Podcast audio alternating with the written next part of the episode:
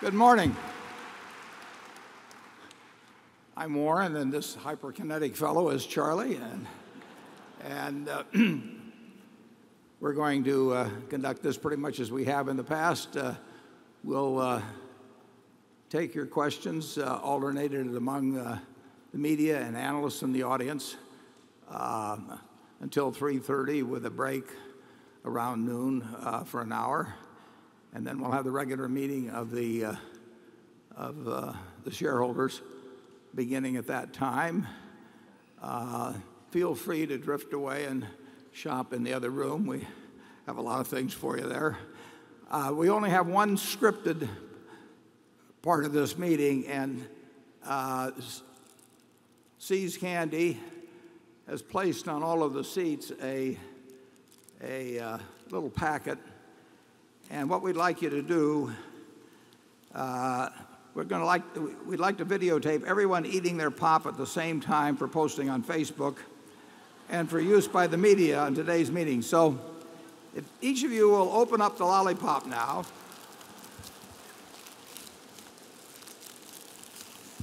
Hmm.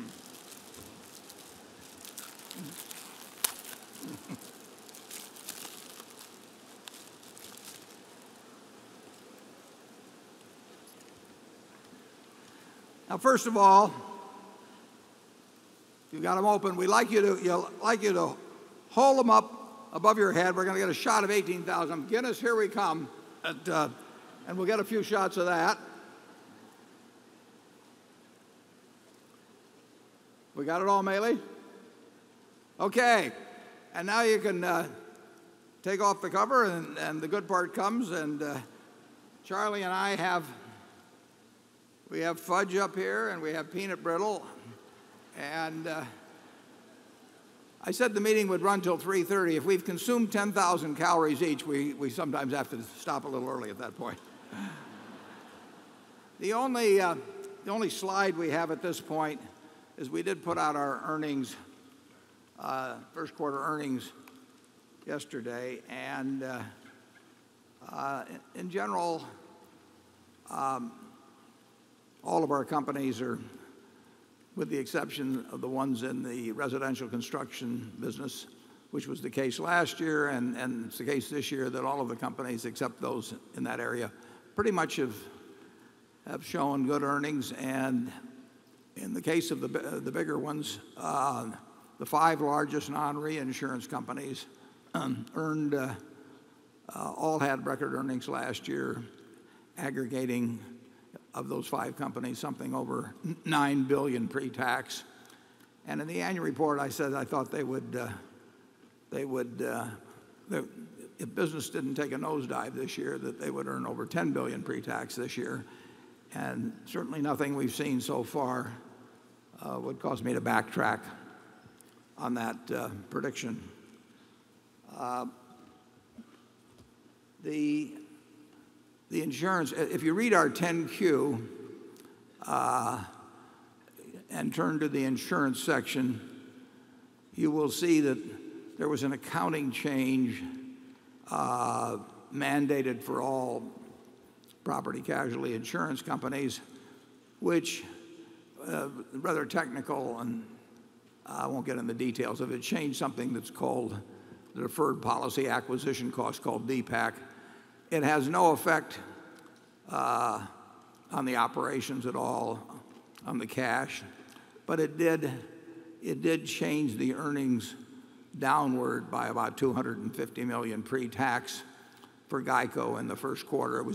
It's based on whether you defer some advertising. It has, GEICO had a terrific first quarter, uh, had a real profit margin of almost uh, 9 percentage points, and the float grew. And uh, everything good happened at GEICO in the first quarter. We had good growth.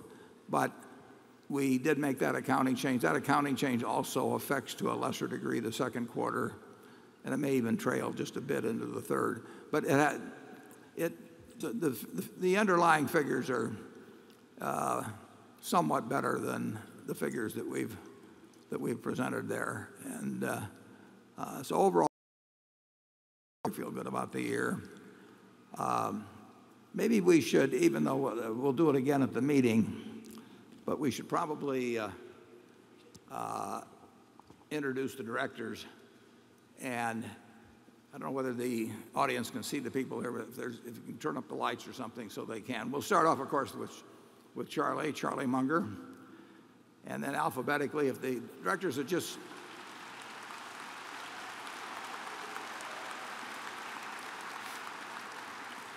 I was going to suggest that you withhold your applause until the end, but I know he's sort of irresistible, so we'll make an excuse for him. For the remainder of the directors, if they stand and remain standing, and then, then you can uh, applaud them at the end, if you will. Uh, we've got um, Howard Buffett, Stephen Burke, Susan Decker, Bill Gates, David Gottesman, Charlotte Guyman, Don Keough, Tom Murphy, Ron Olson, and Walter Scott Jr. Now you can go wild. And Walter Scott Jr. Now you can go wild.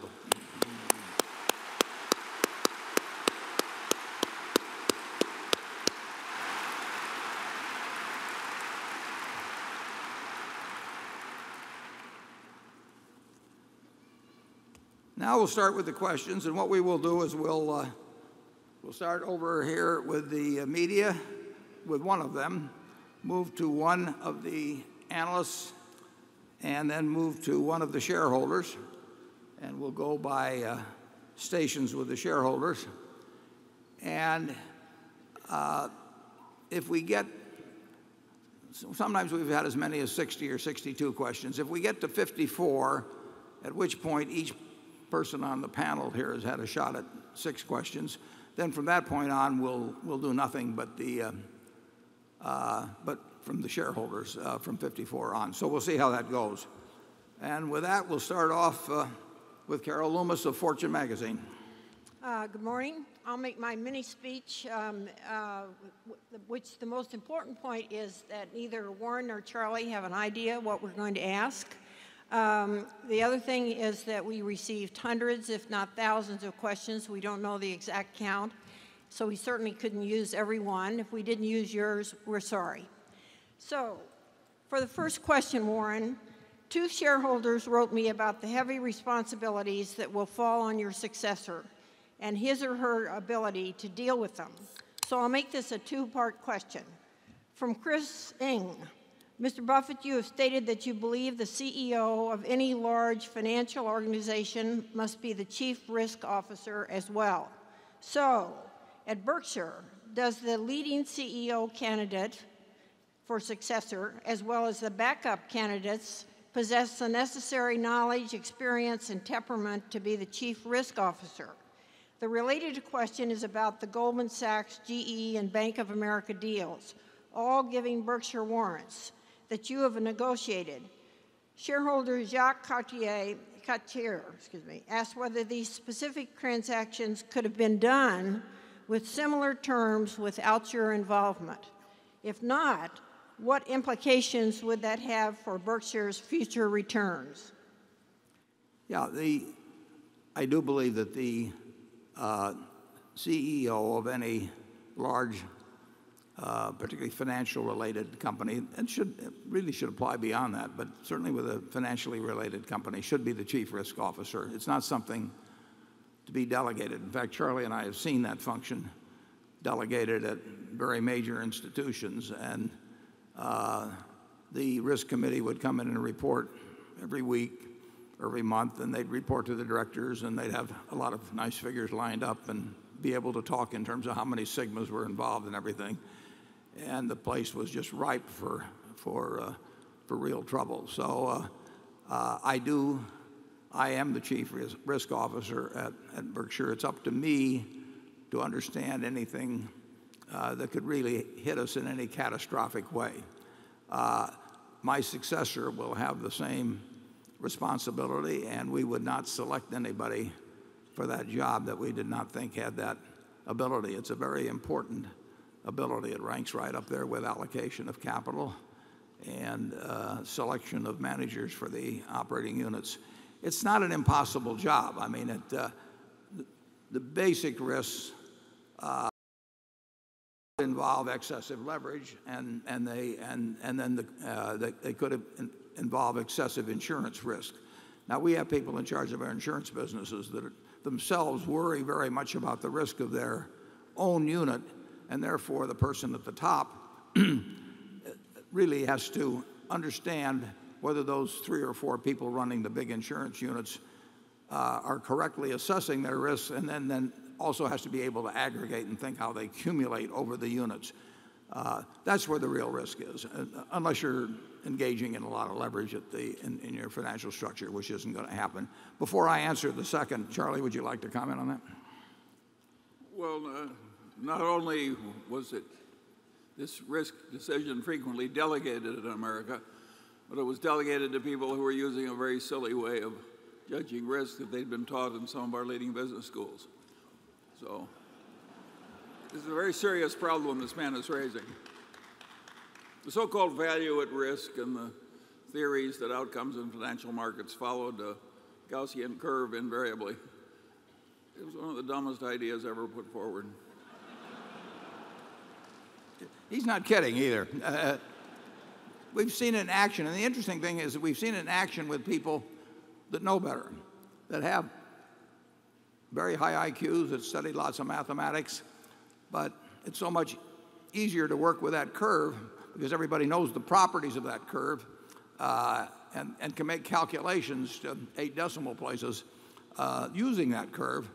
But the, the only probability is that curve is not applicable to behavior in markets, uh, and people find that out periodically. Uh, the second question, uh, but we're well equipped, Carol, to answer that question. We would not have anybody, you know, we're not going to have an arts major in charge of Berkshire.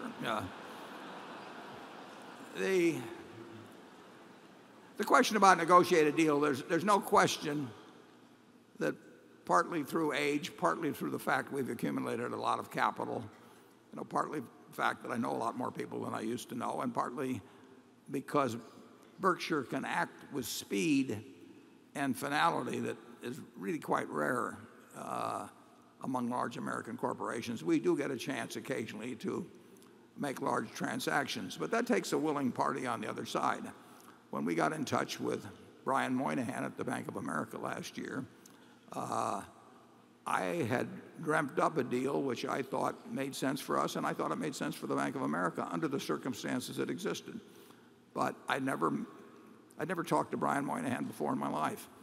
Uh, I had no real connection with the Bank of America. But when I talked to him, he knew that we meant what we said. So that if I said we would do 5 billion, and I laid out the terms of the warrants, and I said we'd do it, and he knew that that was good and that we had the money.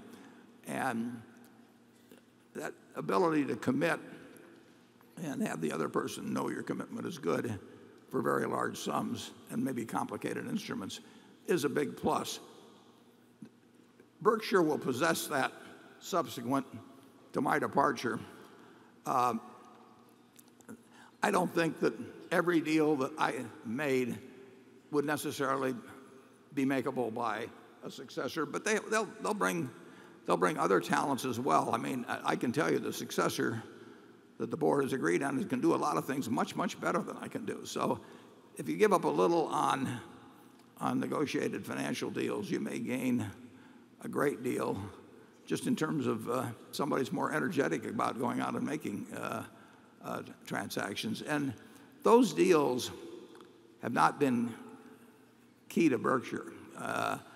If you look at what we did with General Electric and Goldman Sachs, uh, for example, on those two deals in 2008, I mean, they were okay, but they are not remotely as important as you know, maybe buying Coca-Cola stock, which was done in the market over a period of six or eight months. We bought IBM over a period of six or eight months last year in the market. We bought all these businesses on a negotiated basis. So the values in Berkshire that have been accumulated by some special security transaction are really just peanuts compared to the values that have been created by buying businesses like GEICO or ISCAR or BNSF of the sort.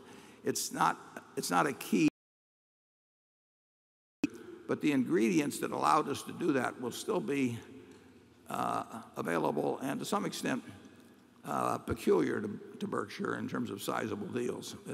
If somebody gets a call from most people and they say, you know, we'll, we'll give you $10 billion tomorrow morning and we'll have the lawyers work on it overnight, and here are the terms, and there won't be any surprises, you know, uh, uh, they're inclined to believe it's a prank call or something of the sort. But with, Berkshire, they believe it can get done. Charlie? Yeah, uh, in addition, a lot of the Berkshire directors are terrific at risk analysis. Think of the Kiewit Company succeeding as it has over decades in bid construction work on oil well platforms and tunnels and remote places and so on. That's not easy to do. Most people fail at that eventually, and Walter Scott has presided over that bit of risk, control all his life and very routinely. And Sandy, Sandy Gottesman created one of my favorite risk control examples. One day he fired a, an associate, and the man said, How can you be firing me when I'm such an important producer? And Sandy said, Yes. He says, But I'm a rich old man and you make me nervous.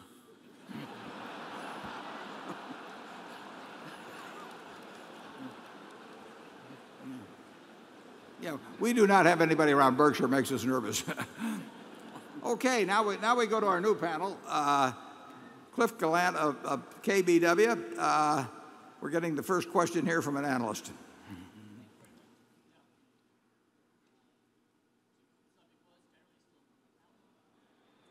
I don't think that is on. Oh, can you hear me? Yeah. Oh, okay, sorry. Yeah, thank you again for the opportunity. Uh, the subject generally still is mortality. Uh, in your 2011 annual report, Berkshire disclosed that Berkshire Hathaway Reinsurance Group made changes in its assumptions for mortality risk, uh, which resulted in a charge, specifically saying that mortality rates had exceeded assumptions in the Swiss Re contract. Conversely, in Gen Re's life health segment, they reported lower than expected mortality, and I believe these trends continued into the, the first quarter that we saw in the, in the report last night. What was the surprise in the Swiss Re contract? And is there a difference in basic assumptions and trends for things like mortality rates among Berkshire's different businesses? In the property casualty businesses, for example, uh, are the same assumptions and reserving philosophies applied company wide? Uh, starting off with the Swiss Re example, we, we wrote a very, very large contract of reinsurance with Swiss Re, I would say, I don't know, a year and a half ago now, uh, or thereabouts. And um, it applied to their business, written, I think, in 2004 and earlier. And they had a lot of business. Uh, it was an American business.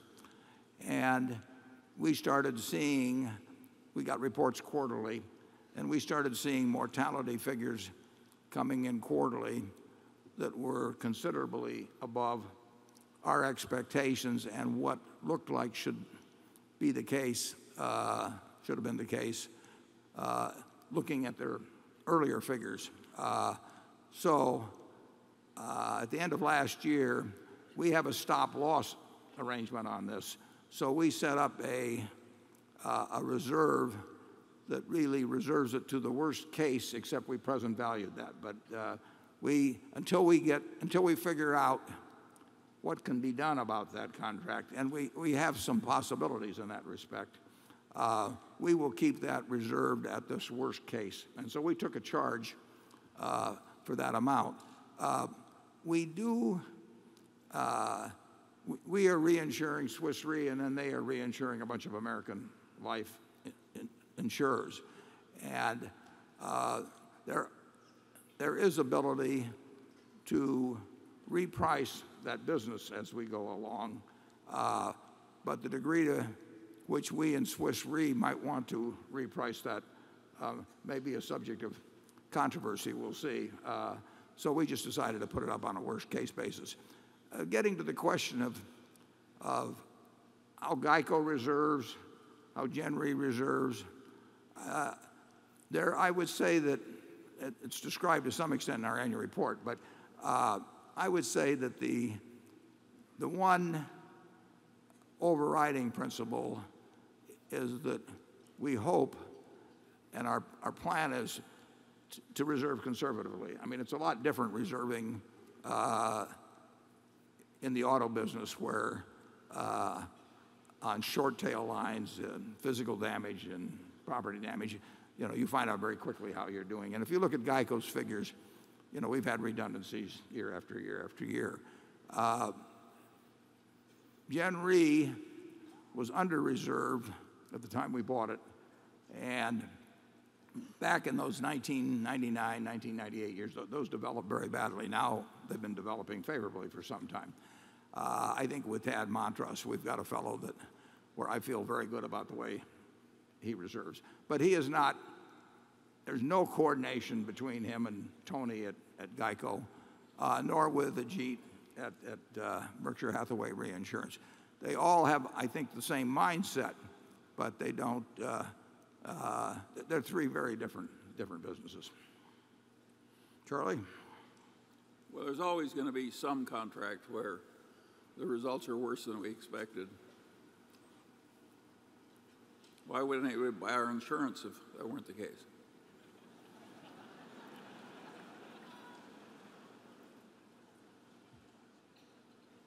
The, uh, it's interesting how, I mean, just take 9 11.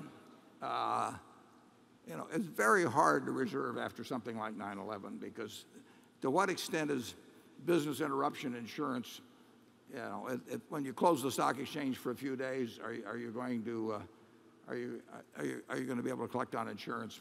And, you know, when you close um, restaurants at, at, uh, at airports, you know, 2,000 miles away because the airport's closed for a few days. Is that business interruption insurance? And I mean, there's a, a lot of questions come up. We, we turned out to be somewhat over-reserved for 9/11, as it turned out. Uh, you've got the same situation going on in, uh, in both Thailand and Japan because, as you know, the supply chain for many American companies was interrupted by the, by the tsunami in, in, in Japan and the floods in Thailand. And if you're a car manufacturer in the United States and you aren't getting the parts, you know, it does your business interruption insurance, you know, cover the fact that there were floods for your supplier in, in Thailand or the tsunami hit in Japan. And sometimes that stuff takes years and years to work out. On balance, I think you will find that uh, our reserves generally develop favorably. Okay, we go to uh, the audience now up at uh, post number one. And there he is. There he is. Good morning, Mr. Chairman, Mr. Vice Chairman. My name is Andy Peak, and I'm from Weston, Connecticut. In the past, you have made a few investments in China, PetroChina and BYD, to name two. Given the growing importance of China in the world, what advice would you give the new Chinese leadership and corporate CEOs such that you would make more investments in China? 谢谢. Well, Charlie's made the most recent investment in China, so I'll let him handle that one. Yeah, I, we're not spending much time giving advice to China.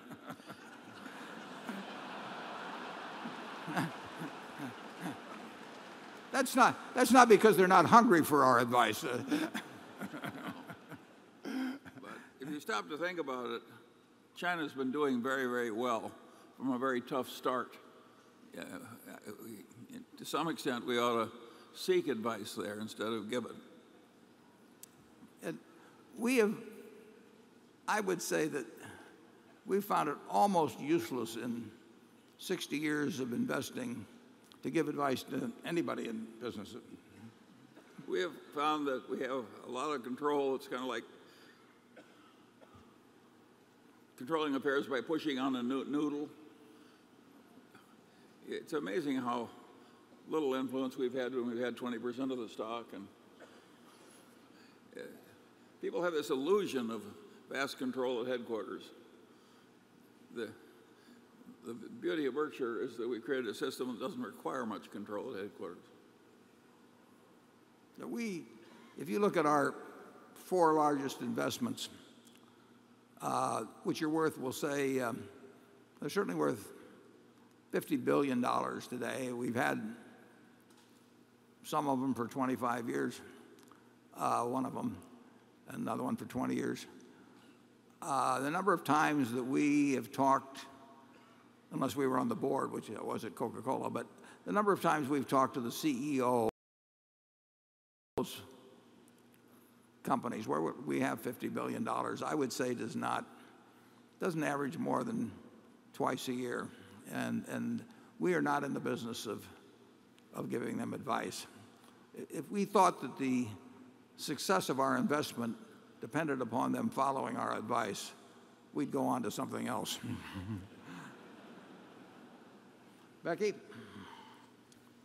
Uh, this question comes from a shareholder named Ben Knoll, and I, I, got several different emails that were very similar to this one, but I'm, I'm, choosing Ben's question. He writes that while pleased by your announcement to buy back stock at 110% of book value, he feels like a bit of a chump for sometimes having paid nearly 200% of book in the past few years.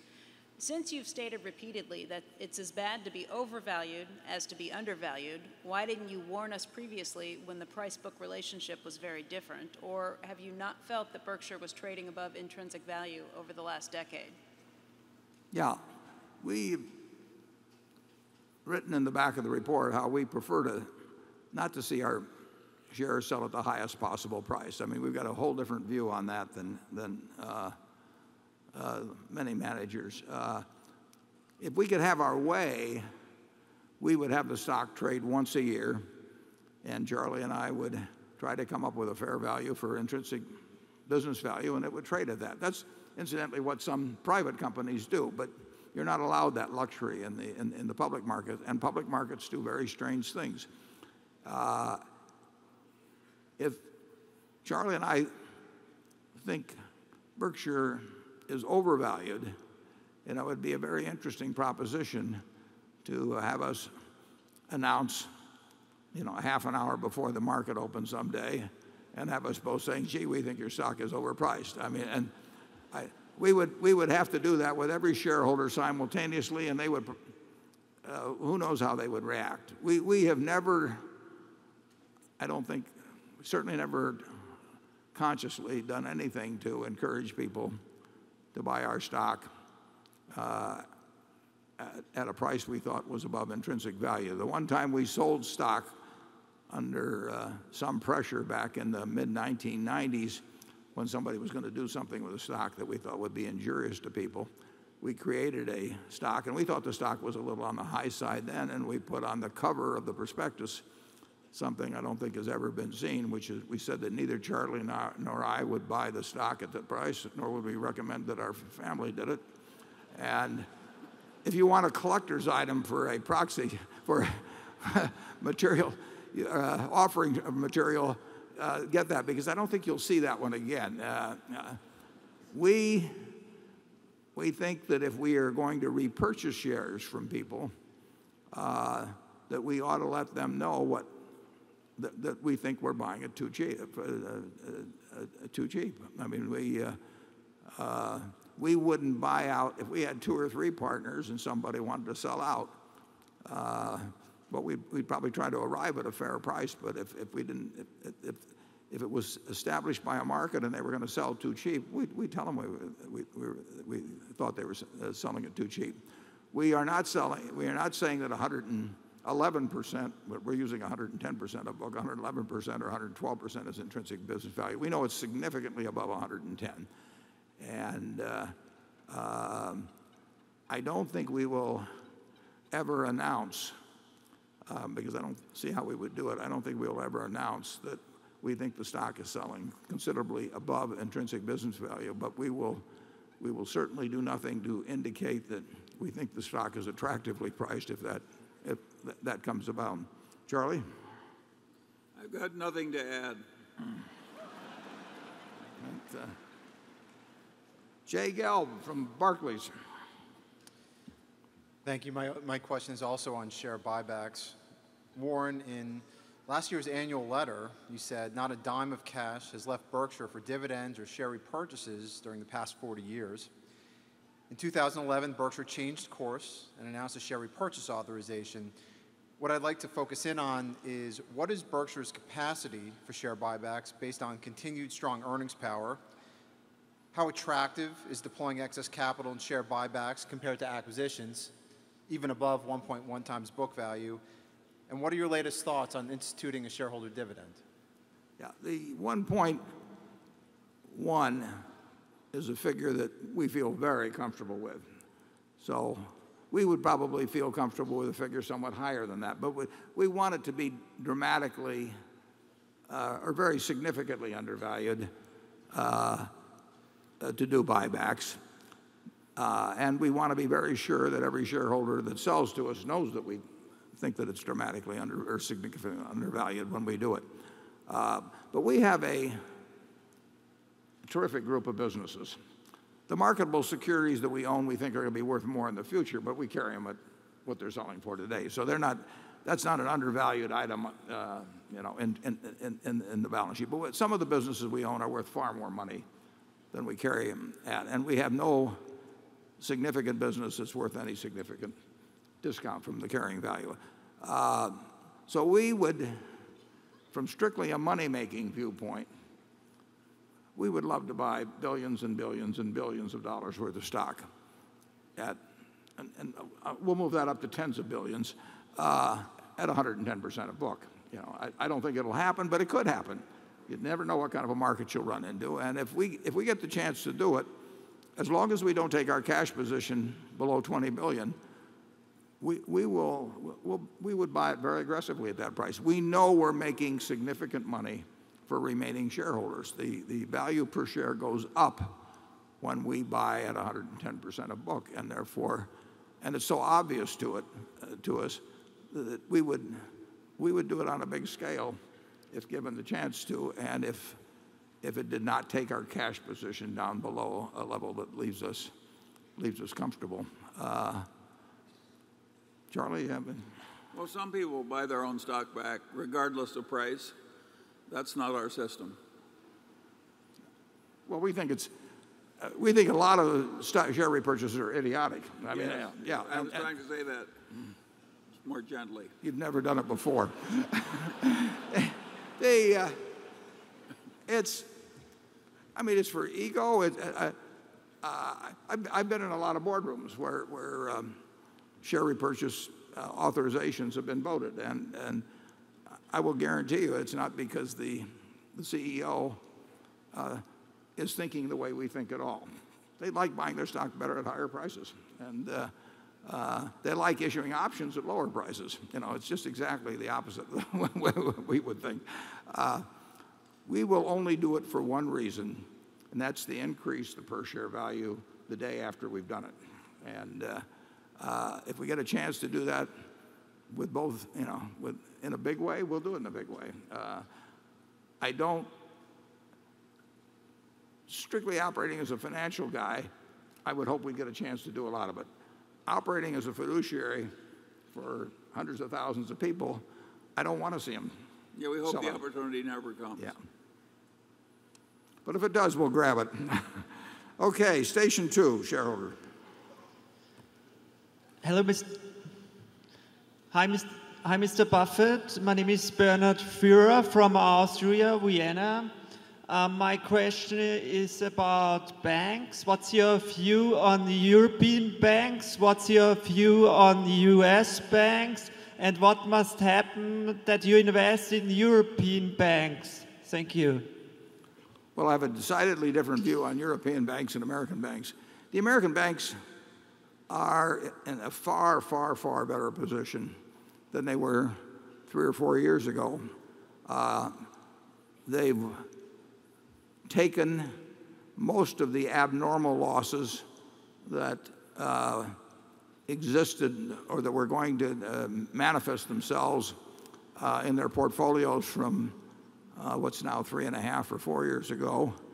They've buttressed their capital in a very big way. Got, they've got liquidity coming out their ears you know, at the bigger banks. Uh, the American banking system is in, is in fine shape.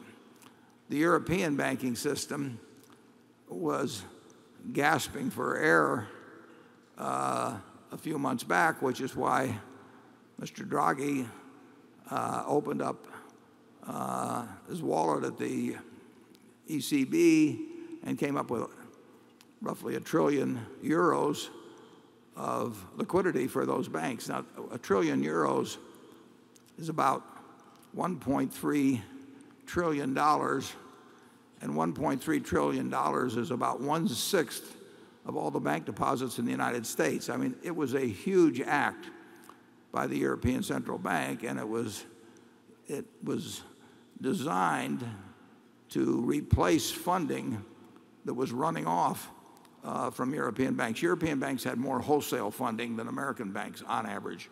Uh, if you look at if you look at the Bank of America or Wells Fargo, they get an enormous amount of money from a natural customer base. Uh, European banks have tended to get much more of it on a wholesale basis, and that money can run pretty fast.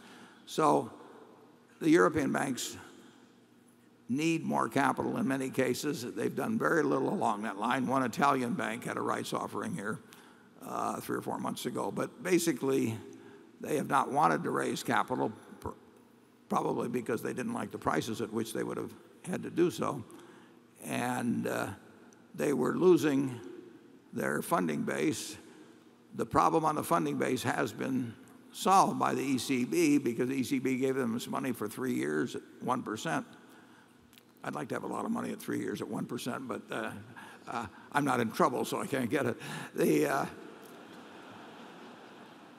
but I, I, I just, if you look at, if you look at our banking system, uh, it's really remarkable what's been accomplished. I, I thought at the time that the Treasury and the Fed were maybe a little overdoing it when they brought those bankers to Washington and banged their heads together and said, You're going to take this money whether you like it or not. But overall, I think that policy was very sound for this country's economy. And uh, uh, if some banks were forced to raise capital that they didn't need, you know, which I might not have liked as a shareholder of one of them, overall, I think that our society benefited enormously. And I think the Fed and the Treasury has handled things quite, quite sensibly during a period if they hadn't handled this sensibly, that uh, uh, our world today would be a lot different. Charlie? Yeah. Europe has a lot of problems. We don't, we've got this full federal union, and the country that runs the central bank can print its own money and pay off its own debt and so on. And in Europe, they don't have a full federal union, and that makes it very, very difficult to handle these stresses. So I, it, we're more comfortable with the risk profile in the United States. It's night and day. I mean, it, in the fall of 2008, when essentially Bernanke and, and, and Paulson uh, and implicitly the President of the United States said, we'll do whatever it takes, you knew that they had the power and the, and the will to, uh, to do whatever it took. But when you get 17 countries that uh, have surrendered uh, their sovereignty as far as their currency is concerned, you know, you have this problem. Henry Kissinger said it a long time ago. He said, if I want to dial, if I want to call Europe, what number do I dial? You know, and when you have 17 countries, and uh, just imagine if we'd had 17 states in uh, 2008 and we had to have the governors of those states all go to Washington and agree on a course of action uh, when money market funds were, were, there was a panic in there, the panic in commercial paper, you name it, uh, we would have had a different outcome. So uh, I, would, I would put European banks and American banks in two very different categories. Andrew? Thank you, Warren. Uh, this question comes from a shareholder who works at a coal mining company um, and he asked the following uh, Burlington Northern and Mid American are two key links in a critical supply chain. Can you describe your view, views on coal and natural gas as investments? And can you discuss how the current low price environments impact the prospect for each of these businesses? You seem to have created an elegant hedge. As Burlington Northern suffers from the decline in coal, Mid American may benefit from the fire sale in its fuel sources. Yeah, well, Mid American will never really benefit or be penalized too much by the price of coal because if, if coal is cheap, the benefit's going to be passed on to, to customers, and if it's expensive, the costs are going to be passed on. You know, Mid-American really is a, it's a regulated public utility. Uh, it has several.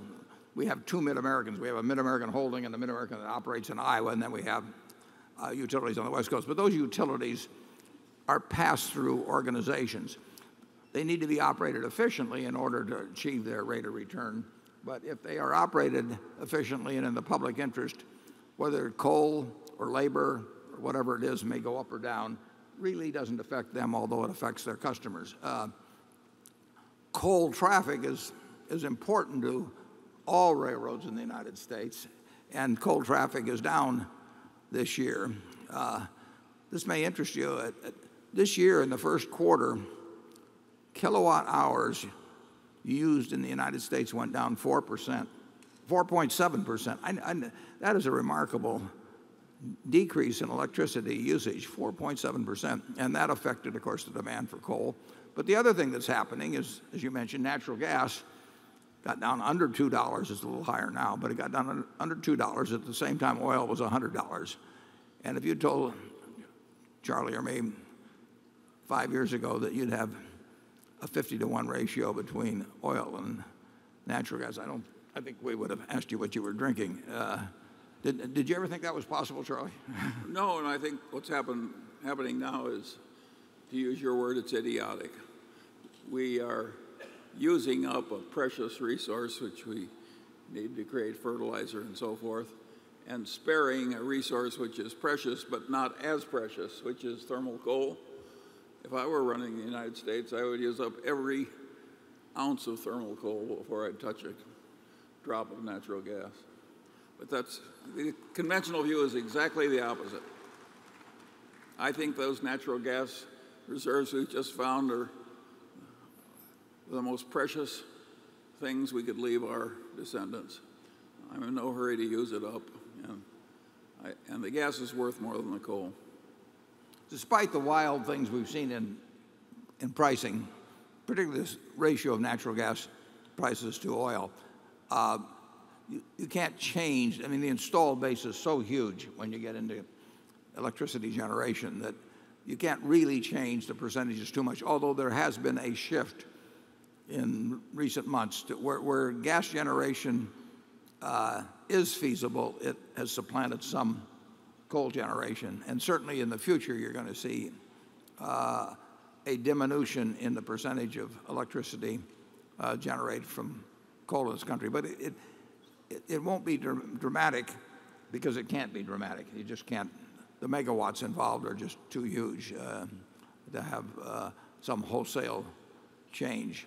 Uh, it's going to be very interesting to see how this, this whole gas oil ratio plays out because it, uh, it has changed everyone's thinking and it's, it's changed in a very short period of time. I mean, it, it, it, three years ago, people wouldn't have said this was possible. Yeah.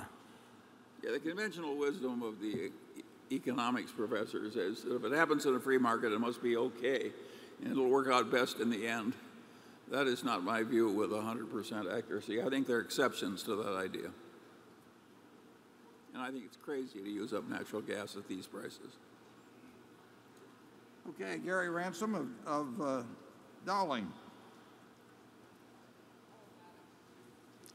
Telematics is the latest pricing technology in the auto insurance business, whereby you put a little device in your car and you can either get a discount or, or uh, some other determination of your pricing based on actual driving behavior. What is Geico doing to keep pace with that change? And are there any other initiatives that Geico has in place to maintain its competitive advantages in pricing? Yeah. Well, Progressive, as you know, has probably been the leader in, in uh, what you just described. And, and we have not done that at GEICO, but uh, it, if we think there becomes a superior way to evaluate uh, the likelihood of anybody having an accident, uh, you know, I think we have 50, I think you have to answer 51 questions, which is more than I would like if you go to our website and, and, and to get a quote. And every one of those is designed to evaluate the, your propensity to get in an accident. Obviously, uh, if you could ride around in the car with somebody for six months, you might learn quite a bit about the propensity, particularly if they didn't know you were there, you know, like with your 16 year old son. Uh, The, uh, but I, I do not see that as being a major change. But if it, if it becomes something that gives you better predictive value about the propensity of any given individual to have an accident, we will take it on, you know, and, and we will try to get rid of the things that don't really tell us that much all the time. We're, we're always looking for more things that will tell us if we look around at these the people in this room one by one, you know, what tells us their likelihood of, of having an accident the next year. We know that youth is, for example. I mean, there's no question that a 16 year old uh, male is much more likely to have an accident than, than some guy like me that drives 3,500 miles a year and is not trying to impress a girl when he does it. You know, uh, it, so uh, you know, that, that one's pretty obvious.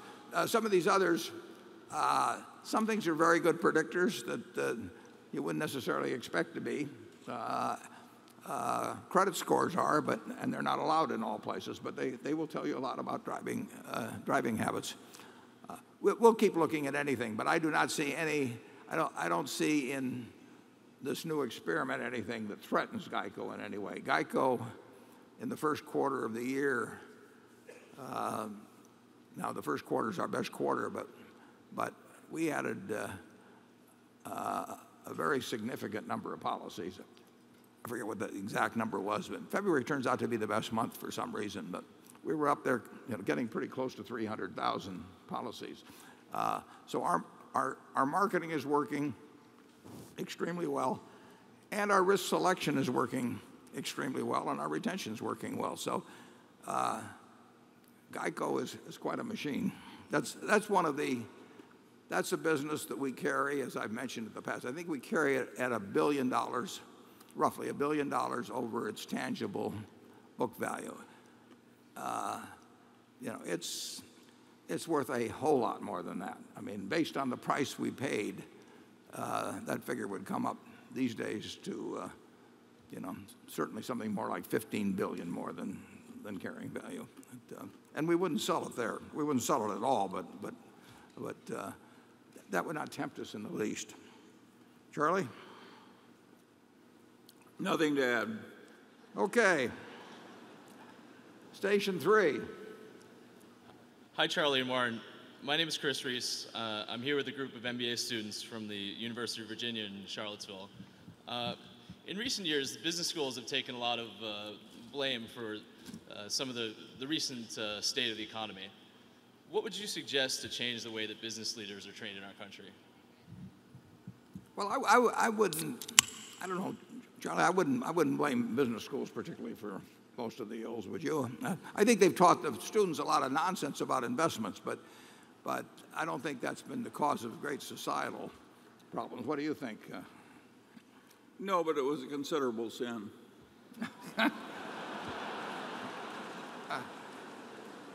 Well, you want to elaborate on what was the more sinful? Most no, no. Uh, I think business school education is improving.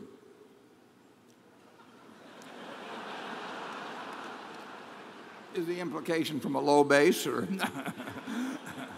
yes. I'd agree with that. no, no, in investing, I would say that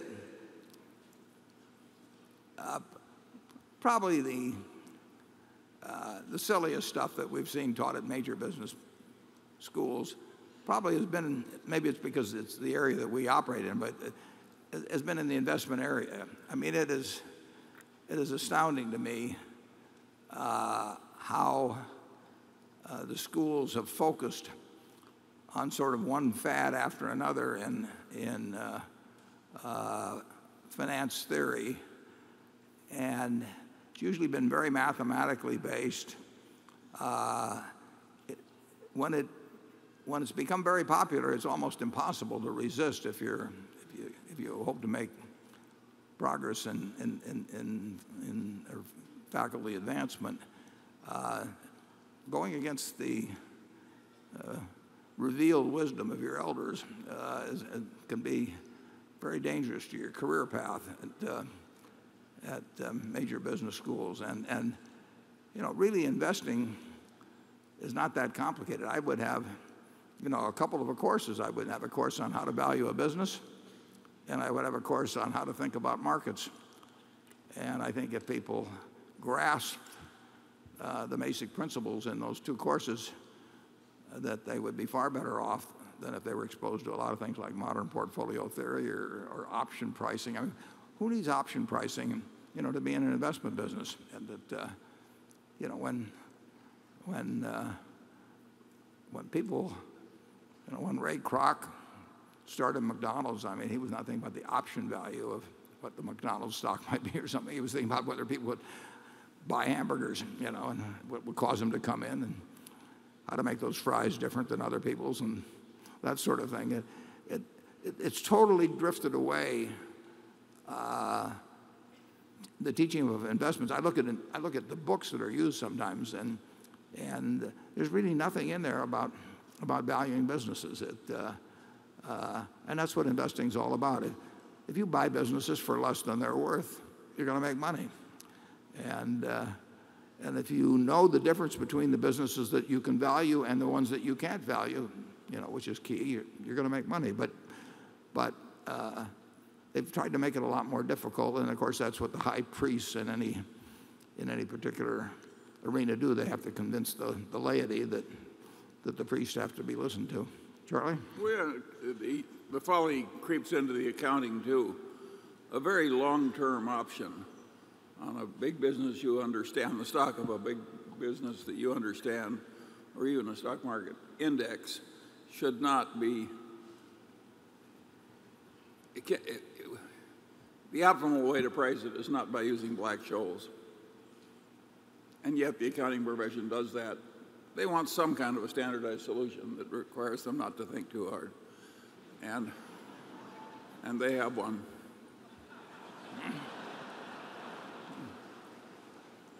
Is there anybody we've forgotten to offend? If the, you'll send a note up. Carol? Um, well, talking about not offending, um, the talk of the Buffett rule is all over newspapers and TV. But I believe your, your concept of what should happen to taxation of very high earners is different from what is now promulgated as the Buffett rule. Could you clear us up on this? This is a question from Leo Slazelman from the Kansas City metropolitan area. Yeah, I would say this.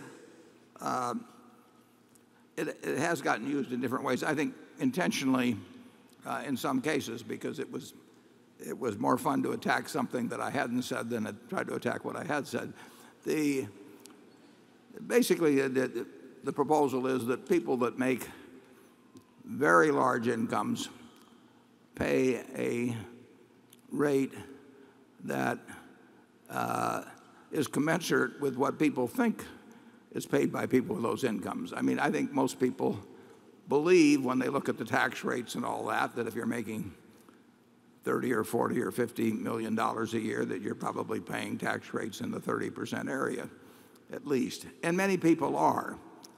But the figures are such that, that if you look at the most recent year and you aggregate both payroll and income taxes because they both go to the federal government on your behalf. If you take the 400 largest incomes in the United States, they average $270 million each. That's per person, 270 million each.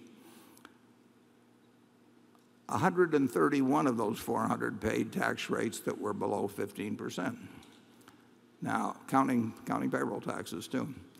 Uh, in other words, they were paying at less than what the standard payroll tax was up till we've had this give back here recently, but a payroll tax was 15.3% for most of the last decade.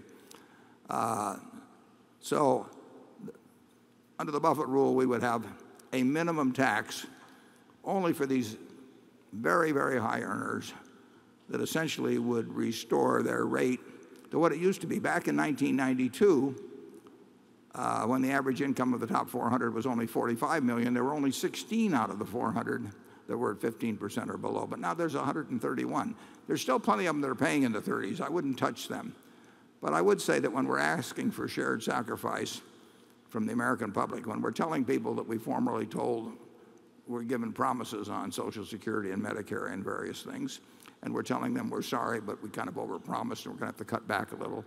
I would at least that the people with these huge incomes uh, get taxed uh, at a rate that uh, is commensurate with the way they used to be taxed not that long ago, and probably and is commensurate also with the way that uh, two-thirds of the people in that area get get taxed at higher rates. So it's gotten butchered a little bit, but uh, it it would affect very, very, very few people. It would raise a lot of money.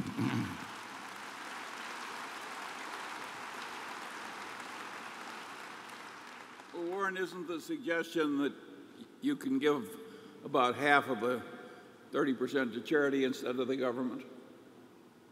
Well, but the tax, the tax rate still, after the charitable deduction, after the charitable deduction, uh, you have to give, if you're going to give 50% and get a deduction, it has to be all cash. If you start giving appreciated securities. And then if you give to a private foundation, you're down to 20%. Yeah. Uh, but, but there is some exception in this proposal now, isn't it? Obama's proposal that charitable contributions help you. Well, there is a, there's a, there's a bill actually by Senator Whitehouse of Rhode Island. I mean, that is the only actual bill that was voted on, and, and it, it, it uh, did not get the vote. It got 51 votes in the Senate and needed 60. Uh, uh, I can't tell you the exact precision on what it included there. I, don't have any, you know, there, there can be all kinds of other ways of getting at the same proposition. I just think that people like me that have huge incomes and I have no, I have no tax planning. I don't have any gimmicks. I don't have Swiss bank accounts. I don't have any of that kind of stuff. But when I get all through, you know, I've done, I made the calculation four different times, three different times, 2004, 2006, and 2010. And in all three of those years, when my income was anywhere from 25 to 65 or so million, uh, I came in with the lowest tax rate in our office, and we had maybe 15 to 22 or so people in the office at different times during that. And uh, everybody in the office was surprised. They were all in the 30s, and I was several times, you know, in this area of 17%. And that's because the tax law has gotten moved over the years in a way to favor people that make huge amounts of money. Imagine having 270 million of income, and there were, I believe there were 31 of the 400 that were below 10% on tax rates. And that counts, that counts payroll taxes as well. And like I say, you know, my cleaning lady. And instead, I've been asked to explain. I, I kept talking about my cleaning lady. Well, my wife wants it very clear. She doesn't have a cleaning lady. This is the cleaning lady at the office, Mary, that I. Uh, uh, my, my wife has gotten very. She does not have a cook. She does not have a cleaning lady, and and she got a little tired of me uh, implying that she had one. So it's my cleaning lady at the office has been paying 15.3% on Social Security taxes at the same time that that an appreciable number of people making hundreds of millions of dollars a year are paying less than 10%. It, uh, I think it's time to take a look at that. Okay.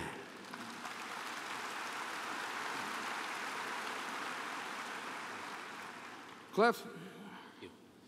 Uh, over the past two years, the world has witnessed a number of surprisingly large financial losses uh, from major catastrophes, including earthquakes in Chile and Japan and New Zealand, as well as floods in Thailand.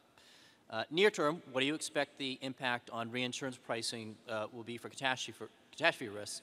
And longer term, does this trend of increased frequency of major catastrophes affect Berkshire's view on the global reinsurance business?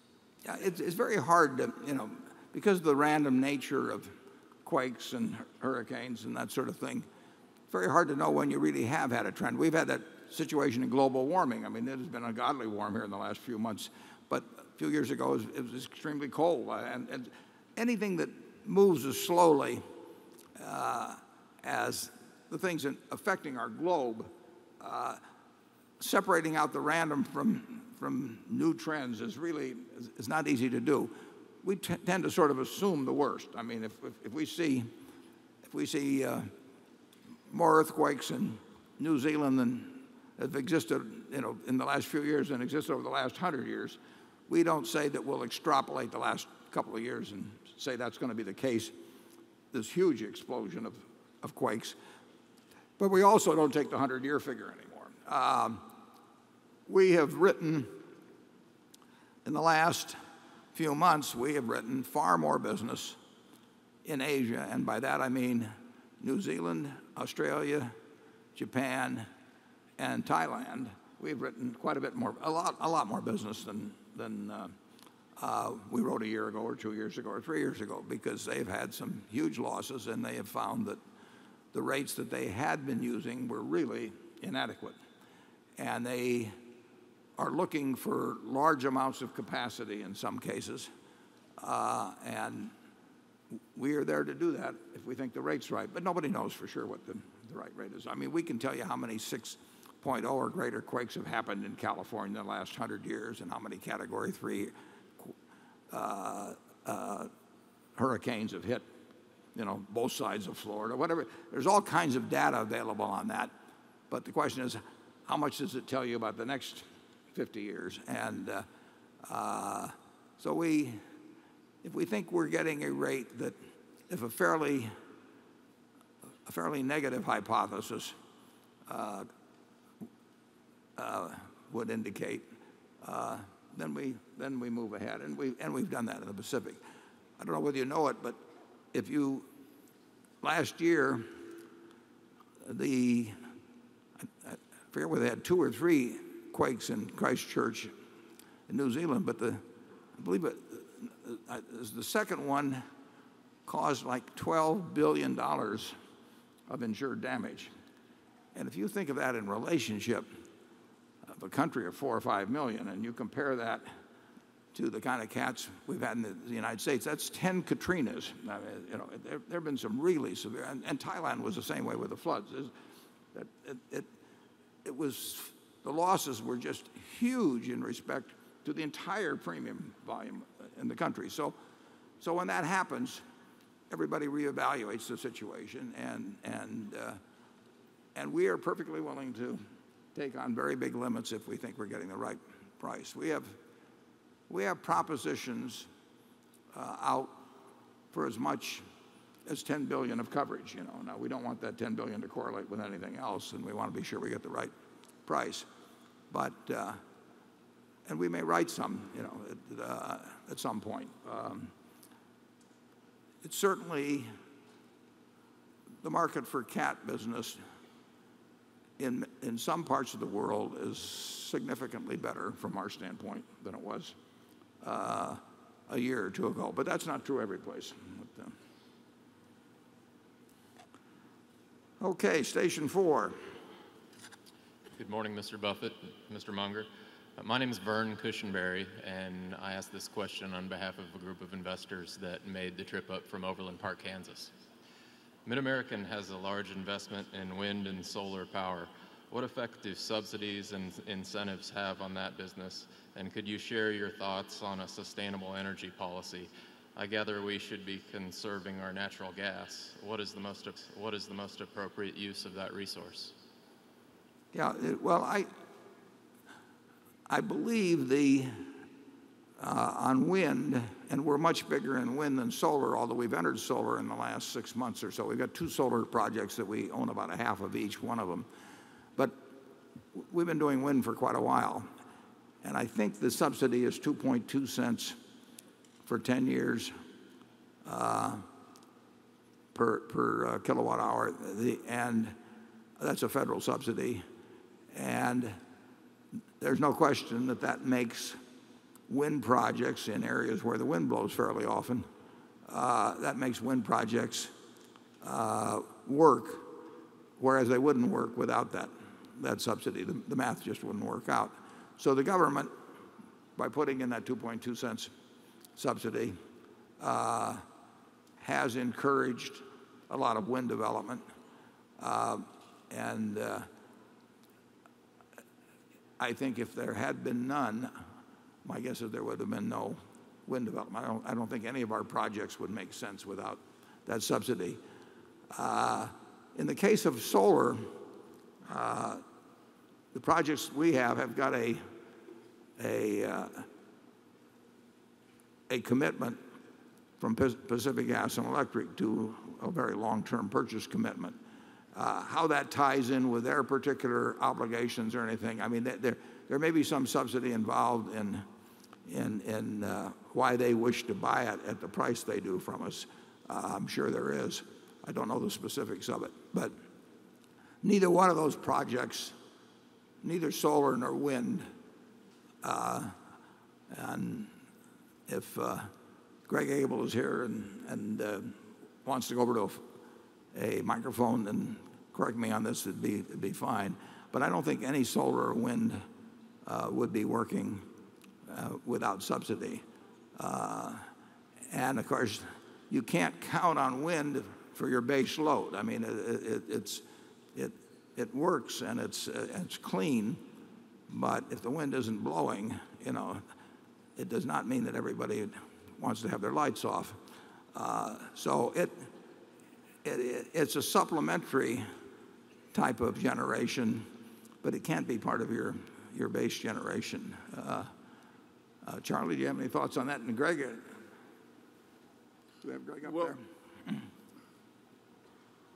Go ahead, Charlie. Well, I think, of course, it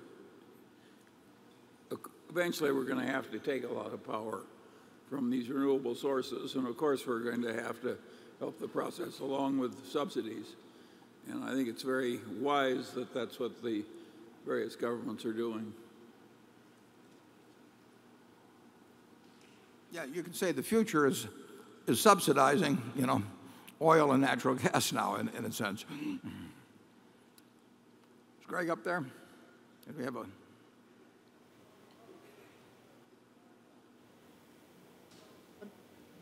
He needs a mic. He needs a mic. Zone seven, yeah. Yeah. Yeah, just to touch on the, both the, the wind projects and the solar, Warren, you were exactly right. Obviously, the subsidy associated with the wind has allowed us to build now 3,000 megawatts across our two utilities. And you were absolutely correct. We would have not moved forward without that type of subsidy. On the solar, there's actually a couple other incentives that are in place.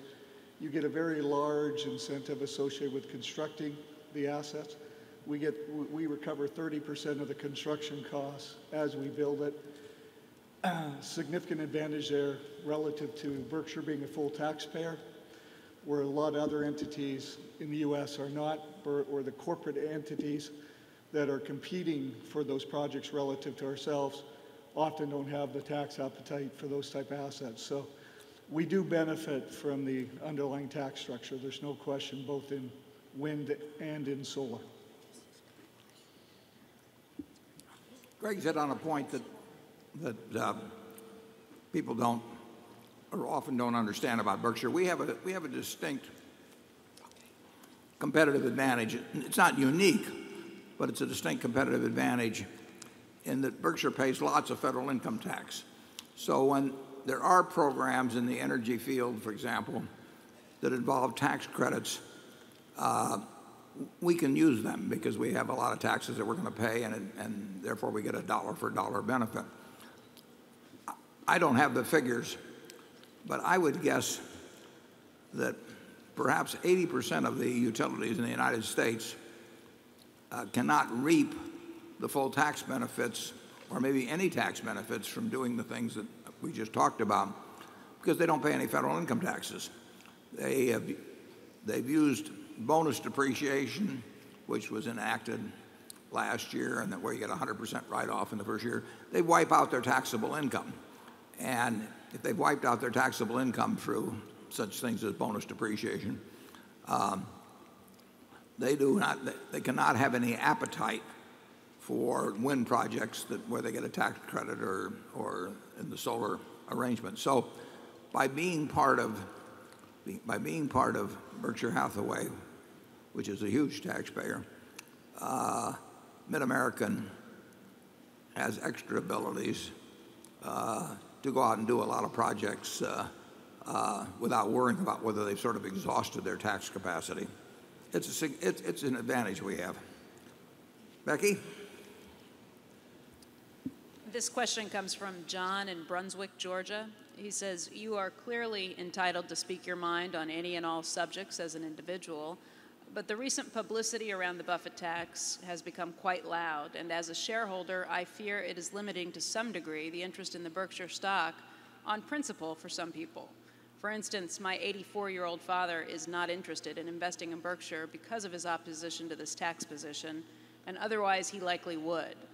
While being a public company CEO, should some of the political dialogue be somewhat muted for the betterment of the company and its share price? Yeah, that's a question that's raised frequently. But I really, uh, in the end, you know, I, I don't think that any employee of Berkshire, I don't think that the CEOs of any of the companies that uh, we own stock in should in any way uh, have their citizenship restricted. And I mean, uh, we did not.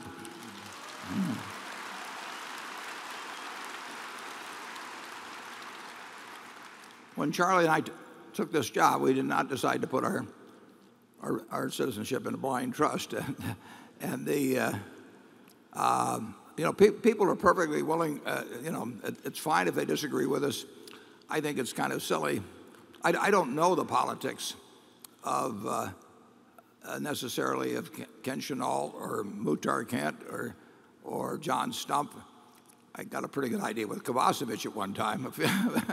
they, uh, but they run these businesses in which we have 10. Uh, Ginny Rometty, I mean, we got 11 or 12 billion dollars with her. I don't know what her politics are. And, and you know, I don't know what her religion is. Uh, she, has got all kinds of personal views, I'm sure, that, that, uh, that probably are better than mine, but it doesn't make any difference. I just want to know how she runs the business. And I really think that that 84 year old, 84 year old man making a decision on what he invests in based on who he agrees with politically, uh, know, it sounds to me like you ought to own Fox.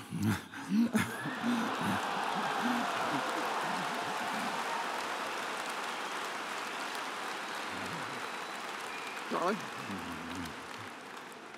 Well, I want to report that uh, Warren's view on taxes for the rich has reduced my popularity on, around one of my country clubs.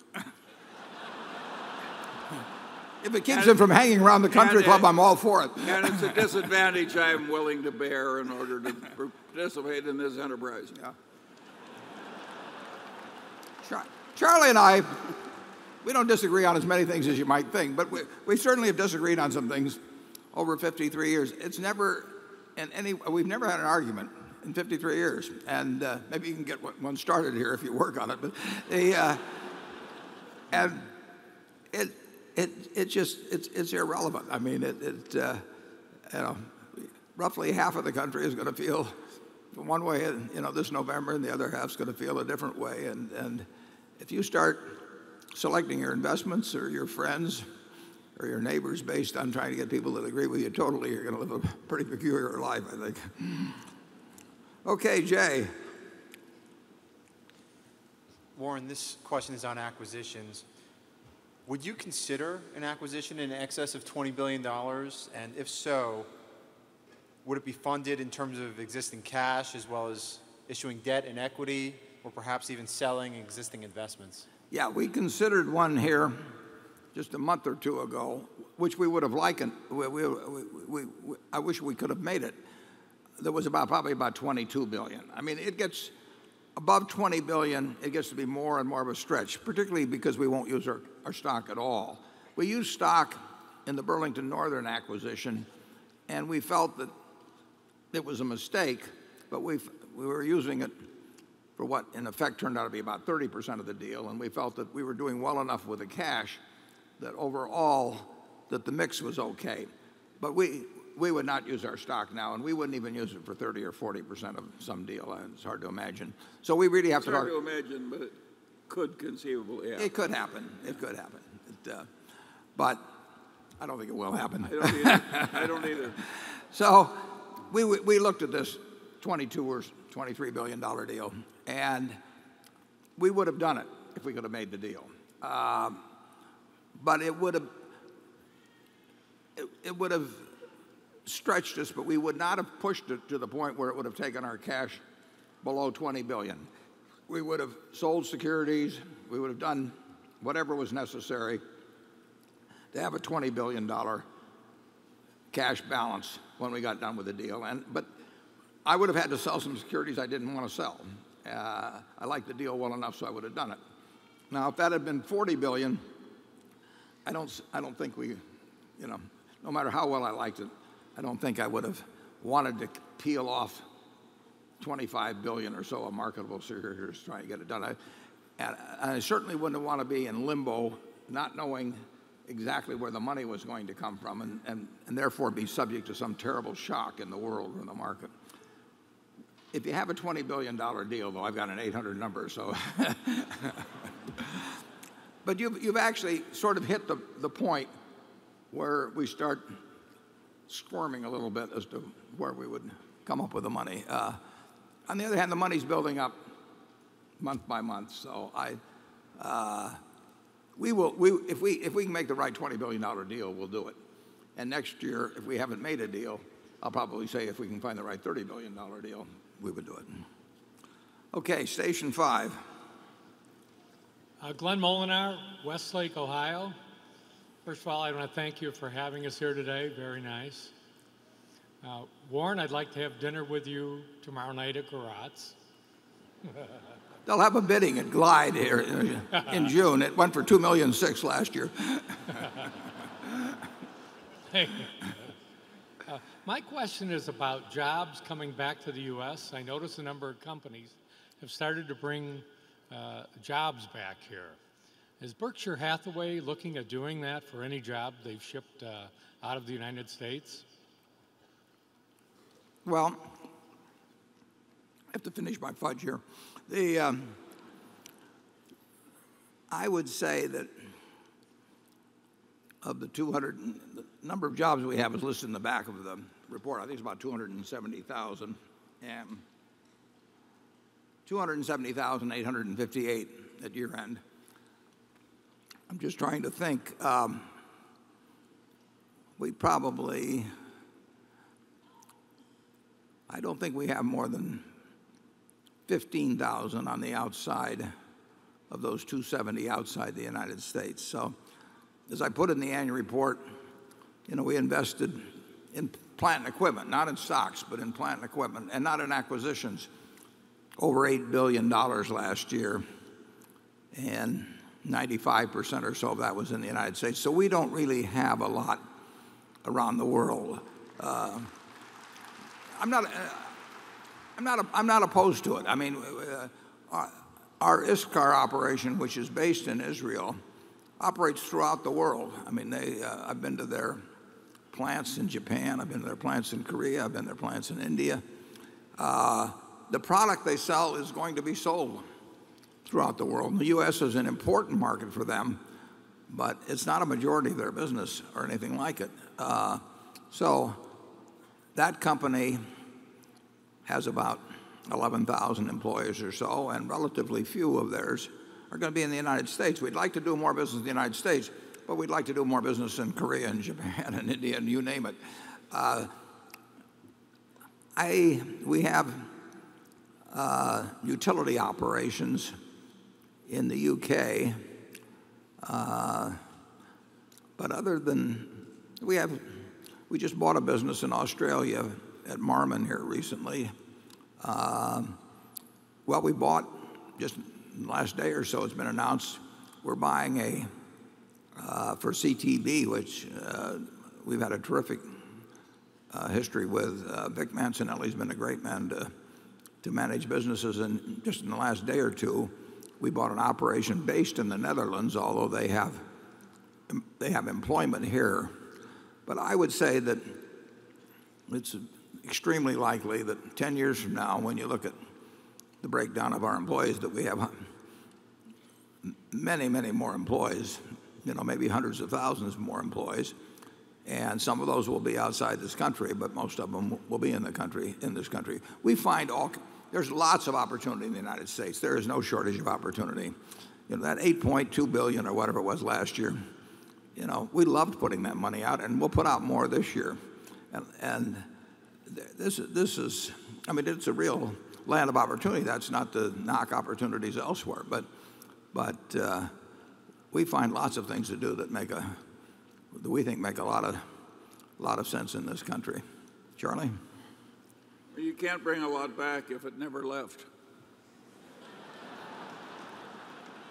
That's the long version of my answer. Andrew? Well, Warren, I should say I was not planning to ask you this question, but in the past hour I've received probably two dozen emails from shareholders in this room uh, who want the question asked, so I will ask it. And it's a very simple question. How you feeling?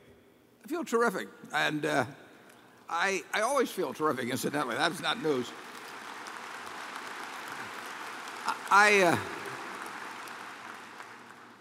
I love what I do. I work with people I love. It's more fun every day. And it uh, basically, uh, I seem to have a good immune system. You know, I mean, my diet is such that, you know, as any fool can plainly see, that uh, uh I'm eating properly. Uh, all I can say is it works. Uh, and I have four doctors, at least a few of them, I think, own Berkshire Hathaway. But uh, not a screen I put everybody through, but I, uh, and my wife and my daughter and I listened to the four of them for an hour and a half about two weeks ago, and uh, uh, they described various alternatives, and none of them, or well, not the, the, the ones that they recommended, uh, you know, do not involve a day of hospitalization. They don't, re, they don't uh, re, require me to take a day off from work. The survival uh, numbers are way up. I read one, you know, where it's 99.5% for 10 years. So, you know, maybe I'll get shot by a jealous husband, but it, it, it, it, this is not, this is, this is a really minor event. And Charlie will tell you how minor it is. well, as a matter of fact, I rather resent all this attention and sympathy Warren is getting. I probably have more prostate cancer than he does. He's bragging. I don't, I don't know because I don't let them test for it.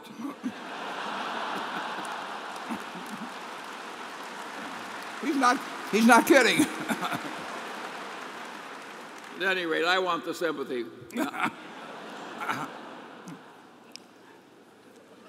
My secretary was getting too much attention, so I decided I had to throw the spotlight back on myself. In all seriousness, it, it is a non-event. Yeah, and, uh, the Med Center is about two minutes from the office, and, and uh, for two months I'll have to drop over there every afternoon, and, and it'll take a few minutes, and, and I may have a little less energy, but that might mean I do fewer dumb things. Who knows? okay, Gary. Yes, your insurance operations have taken on a good chunk of some runoff property, property casualty businesses. There's another business that uh, has an increasing amount of runoff, and that's the annuity business, uh, Hartford, ING, Cigna, et cetera. Is there a time or are there conditions under which you might consider taking on some of those liabilities? Sure. Uh, in effect, in, in, some of our businesses, we're taking on some annuity, uh, but not like, I mean, it, it's generally classified as property casualty.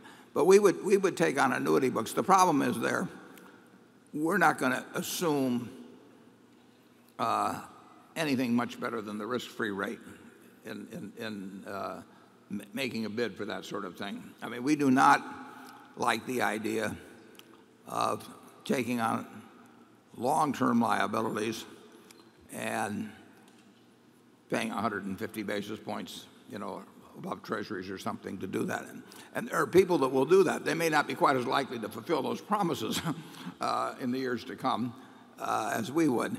But uh, we, we want to get money on the liability side at attractive rates.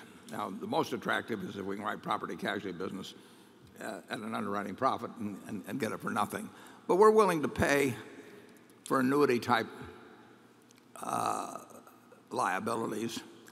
And I, I, don't think it's impossible you'll see us do a little bit. We've done some in the UK. Uh, we've actually taken on a little bit. Uh, but it's not huge. but we're game to take on more. Okay, station six. Good morning, uh, Warren and Charlie. Glad you're feeling well. Uh, my name is Ryan Boyle, and uh, I'm 26 and working for a private equity firm in Chicago. If you were me and had the chance to start over, what areas would you look to get into? And do you think that my generation will have the same number of opportunities as yours? And if not, would you look to focus on emerging markets? Oh, I think you have all kinds of opportunities. Um, I would, I would probably do very much what I have done in life, except I'd do it a little. I'd try and do it a little earlier, and I would have tried to be a little bit better when I was running a partnership in terms of aggregating the money faster. I used to work with five thousand uh, contributions from partners, and uh, you know I would try to develop an audited record of performance as early as I could. I would try to attract some money, and then when I'd build up a fair amount of money out of in, investing, I would I would try to get into something much more interesting, which would be buying businesses to keep. Now, you mentioned private equity, which very often is buying businesses to sell, but I I don't want to be buying and selling businesses. I mean, if I if I establish relationships with people that come to me with their business and they, they want to join Berkshire, I want it to be for keeps. And uh, uh, that's been enormously satisfying. Uh, but it takes some capital to get into that business, and, I didn't have any capital when I started out, so I built it uh, through managing money for myself and other people combined. And like I say, I would get us through that process as fast as I could, and then into the into a game where I could buy businesses of significance and interest uh, to me. Uh, and, and then I'd spend the rest of my life doing it just as I've done. Charlie? Well, I've got nothing to add to that either. And I do it with Charlie, incidentally. Carol. uh, this comes. This question comes from a man who believes the stock, uh, that Berkshire stock, is being held down some by your talking about the Buffett rule. I know you said you doubt that. But he suspects that at least 95% of the people in this arena believe that Berkshire Hathaway stock is undervalued. If you don't think it's the Buffett rule, could each of you give us your opinions about why the stock stays stuck at these levels? Yeah, we've, we've run Berkshire now for 47 years.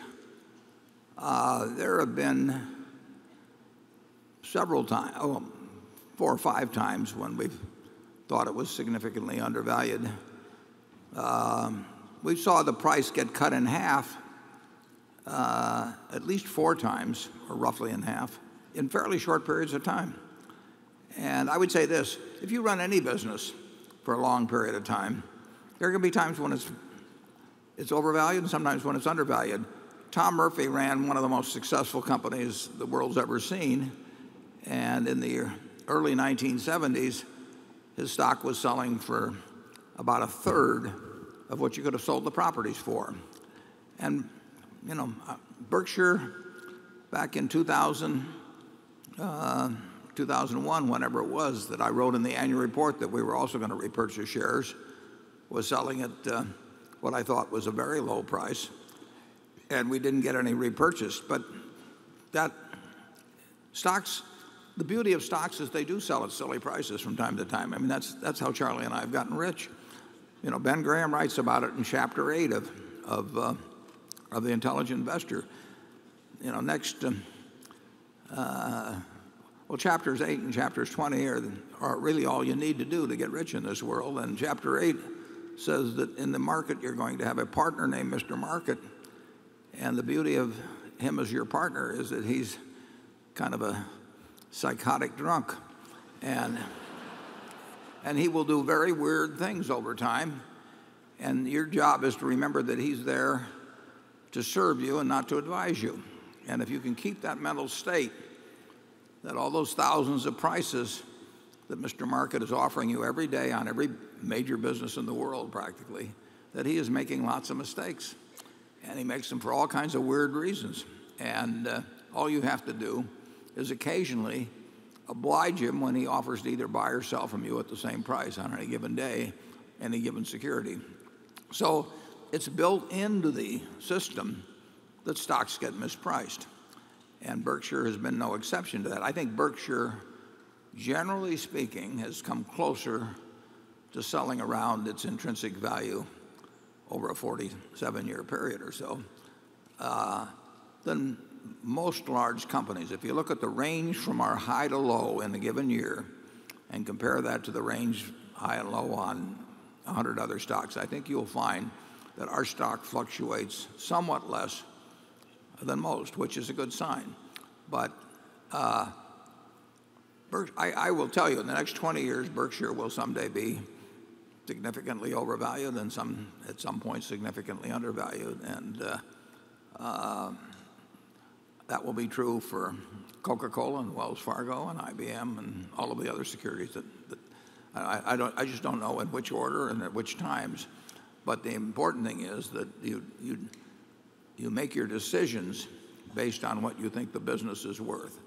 And if you make your buy and sell decisions based on what you think a business is worth and you stick with businesses that you think you've got good reason to think you can value, you simply have to do well in stocks. The stock market is the most obliging, money making uh, place in the world because you don't have to do anything. You know, you sit there with thousands of businesses being priced at the same price for the buyer and the seller. And you don't and it changes every day.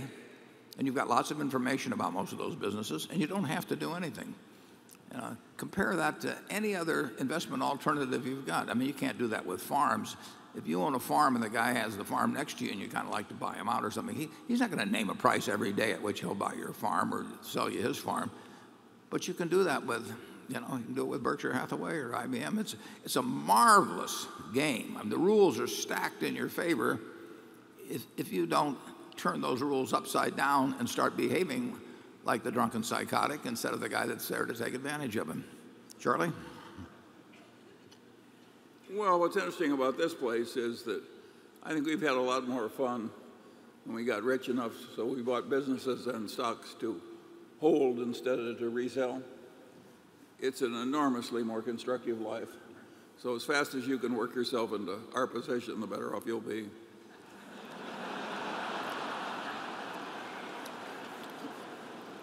And you should be very encouraged by the fact that he's only 88 and I'm only 81. Just think, it may take you a little while. Cliff? So I guess along those lines, we talk about the, the, uh, the drunken market. Have systemic fear, risk, or uh, systemic risk fears ever cause you to pause in your eagerness to buy equities? Um, you know, back in 2008, 2009, you know, were you, why weren't you more aggressive back then? Yeah. You'll probably find this interesting. Charlie and I to my memory, in 53 years, I don't think we've ever had a discussion about buying a stock or a business or selling a stock or a business that has been where, where we've talked about macro affairs. I mean, it, it, if we find a business that we think we understand and we like the price at which it's being offered, we buy it and it doesn't make any difference what the headlines are. It doesn't make any difference what the Federal Reserve is doing. It doesn't make any difference what's going on in Europe. We buy it.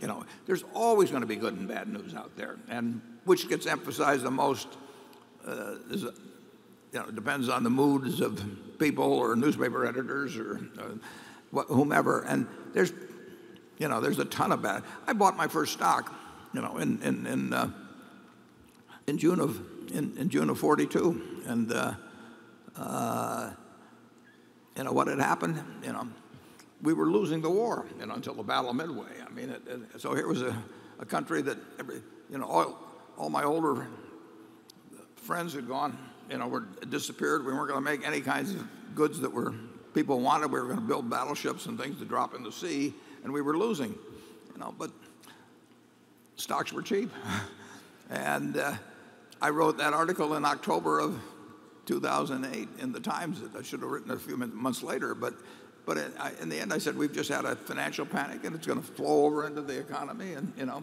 you're going to read all kinds of bad news. But so what? You know, America's not going to go away and stock, stocks are cheap. You got to, we look to value and we don't look to headlines at all. And we really don't, everybody thinks that we sit around and talk about macro factors. I, we, we don't have any discussions about macro factors. Charlie? Yeah, but we did keep liquid reserves oh, at the bottom of the panic that if we'd known it was not going to get any worse, we would have spent. But because we didn't know that. Yeah, we, we, we, all, we know we, what we don't know, and we, we, all, we, we know we don't want to go broke. I mean, we start with that. And we know you can't go broke if you got a, a fair amount of liquid reserves around and you don't have any near-term debts and so on. So our first rule is always to play tomorrow, uh, no matter what happens. Uh, but if we've got that covered and we can find things that are attractive, we buy. Well, Charlie has a little company called the Daily Journal Company, and he sat there with a whole lot of cash. And, and when 2008 came along, he went out and bought a few stocks. He won't tell me the names of them, but uh, uh, and he, you know, that was the time to use the money, not to sit on it. was that the name of a stock, Charlie?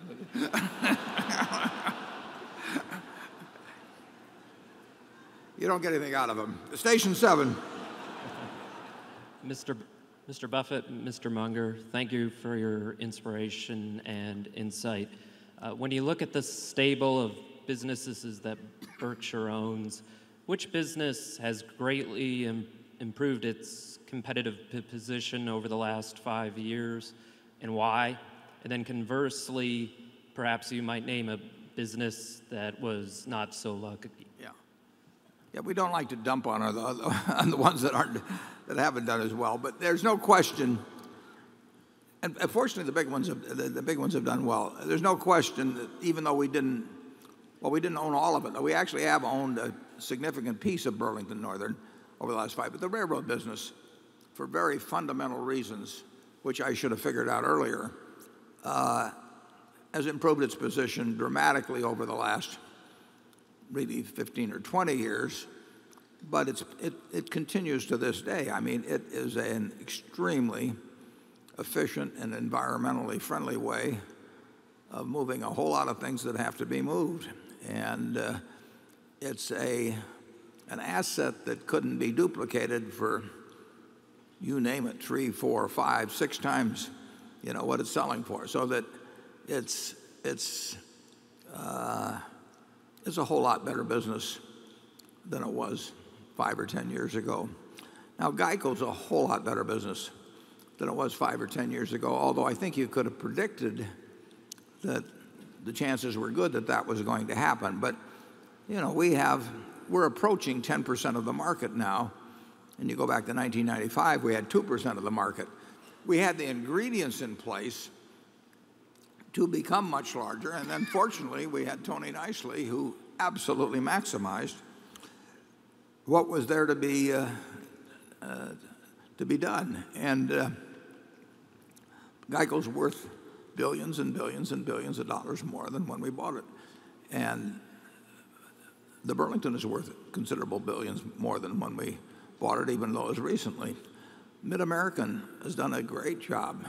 We bought that stock at 34 or so dollars a share in 1999, and I think we appraise it now at around $250 a share, and that's in the utility business. Uh, so ISCAR has been wonderful since we bought it. We bought that six years ago, and, and uh, uh, they just don't stop. You know, they do everything well, and I would not want to compete with them. So we've there, there are a number of them, and Warren, haven't 80% or so of our businesses, by value at least, increased their um, market strength? yeah, by value, I would say more than 80%. More than 80, yeah, so- but not by number, but by value. By value, we- we're not suffering at all. We're never going to get the rate to 100%. And the mistakes have been made in the purchasing. I mean, it, it's where I misgauged the competitive position of the business. It, it isn't because of the faults of management. It's, it's because I just, either because I had too much money around or because I was, you know, been drinking too much Cherry Coke or whatever it was, uh, I assessed the future competitive position in a way that was really inappropriate. But it wasn't because it really changed on me so much. And you know, we, we've done some of that. Uh, but the big ones, the big ones have worked out very well. Gen Re, which looked like real problems for some years. I mean, Tad is running a fabulous operation there.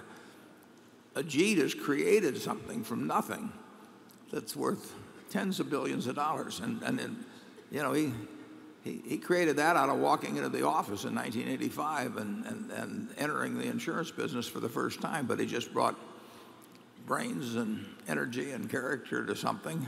And we backed him with some money. And he's created a business like nobody I've never seen. Charlie? Well, we've been very fortunate. And uh, what's interesting is the good fortune is not going to go away merely because Warren happens to die.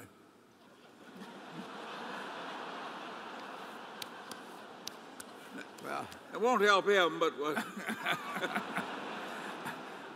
Yeah. You'll have an explanation of that in the second half of this. Uh, Becky? Uh, this question comes from Joel Bannister in Dallas, Texas, who says Warren, you personally run the derivative book. Who will manage these weapons of mass destruction after your tenure? We don't want to end up like AIG under someone else's watch. He also adds, P.S. I am wearing the wedding ring you sold my wife last year at the annual meeting at Borsheim's. Well, obviously, a man of intelligence. yeah, I don't think. I don't think there'll be much of a derivatives book after I'm around. In fact, there won't be much of a derivatives book while I am around. I mean, it's not that it, it's not that big a deal. But there will be, there could well be, well, I'll go back to there will be because it's almost required in certain of our utility operations that they engage in certain types of derivative activities. The, the utility boards that they respond to want them to hedge out certain types of activities. And then they, they engage in swaps of, of, of, of uh, generation. And uh, there are a number of activities that there's some derivatives that fit into doing that, but it's not of a huge scope.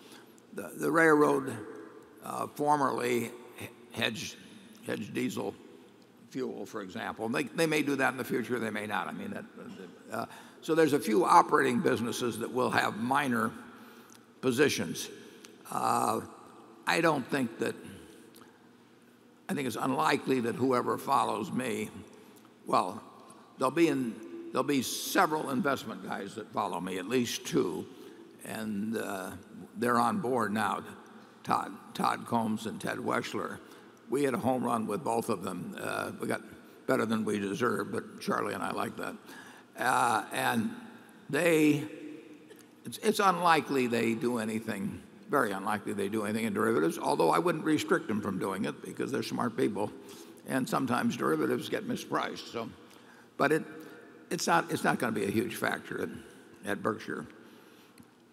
I think we're going to do really probably quite well with the derivative positions that we, that we have. We've done fine with the ones that have expired so far, and, and I, I like the positions, but uh, the rules have changed in relation to collateralizing, uh, and I don't like ever exposing us to anything that would cause me to uh, worry about Berkshire's financial condition if the Federal Reserve were hit by a nuclear bomb tomorrow or anything of the sort, or Europe, you know, something terrible happened. I, we just we think about worst cases all of the time around Berkshire. Charlie and I probably think about worst cases more than any two managers you'll ever find. And uh, we are never going to expose ourselves to a worst case. And a requirement to collateralize things means that you are putting yourself in a position where you may have to come up with some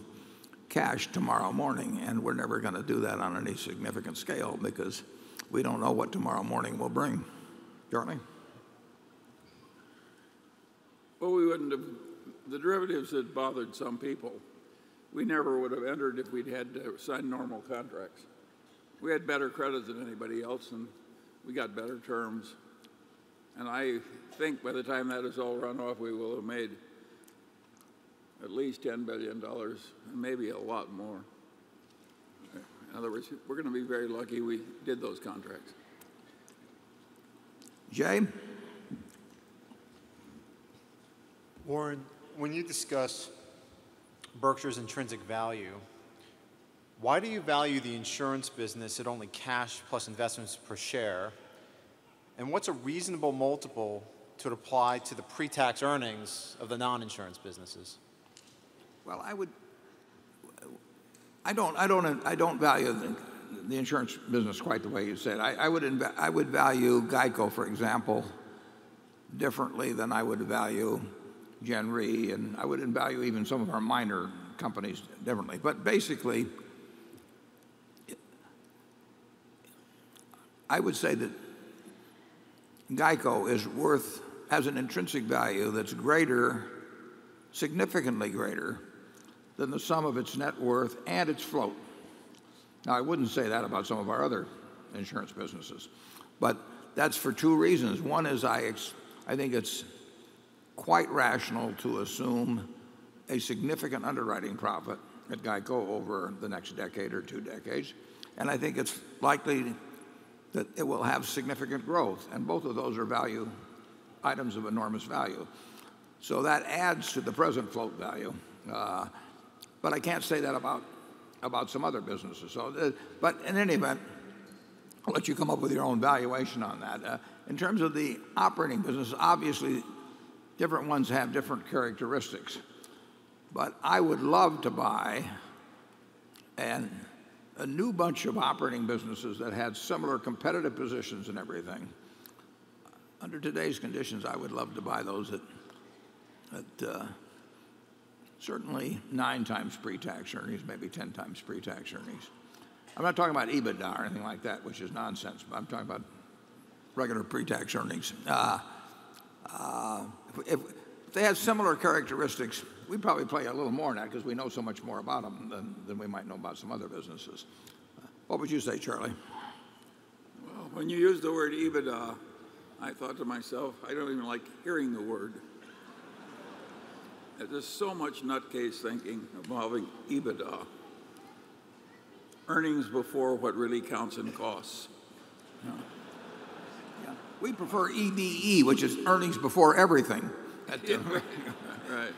I, it's, it's, it's nonsense. And I mean, if you compare a business that you know, leases pencils or something like that, where they all get depreciated in a two-year period, and then compare that to some business that uses virtually no capital, you know, like See's Candy. It's just nonsense. But but it it works for the people that sell businesses. It's like Charlie's friend that used to sell fishing flies, Charlie, right? Right. He Okay. said, I don't sell these lures to fish.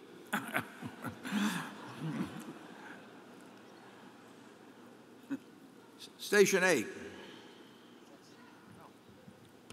Oh, uh, hi. Thanks for Neil Steinhoff from Phoenix. Thanks for uh, holding the meeting today. Uh, you mentioned a while ago that uh, you're concerned about you and Charlie exposing yourself. Well, I, for one, am glad that you're not doing that. Since 1999, uh, the Berkshire Hathaway stock has really not gone up appreciably, whereas gold has gone up multiple times. I don't own your stock uh, for the glamour. I want to earn money. What happened? Well, I would say this: that when we uh, when we took over Berkshire, gold was at twenty dollars and Berkshire was at fifteen. So uh, gold is now at sixteen hundred and Berkshire's at one hundred and twenty thousand. So it, you can pick different starting periods.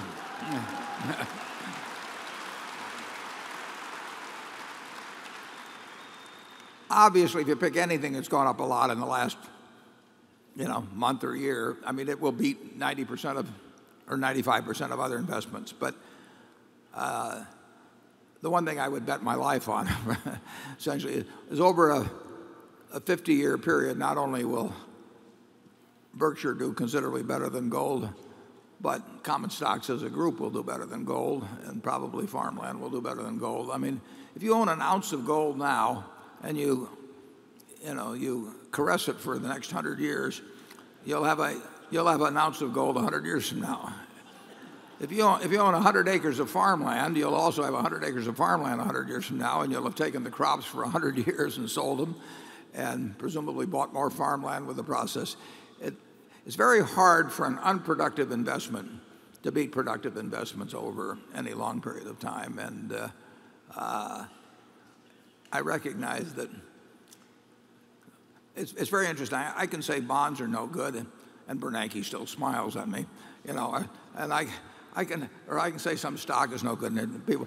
But if you, if you, if you say anything negative about gold, I mean, it, it, it, uh, it arouses passions with people, which is uh, kind of fascinating because usually if you thought through something intellectually, it shouldn't really make much difference what people say. It should be the you know the question is whether your facts are right and, and your reasoning is right. But uh, but uh, when you run into people that are really excited about gold, and I came from a family where my dad loved gold, uh, and he was he was tolerant. He, he, he could take a discussion of it. I find many people have trouble with it. Uh, Charlie. Well, I have never had the slightest interest in owning gold.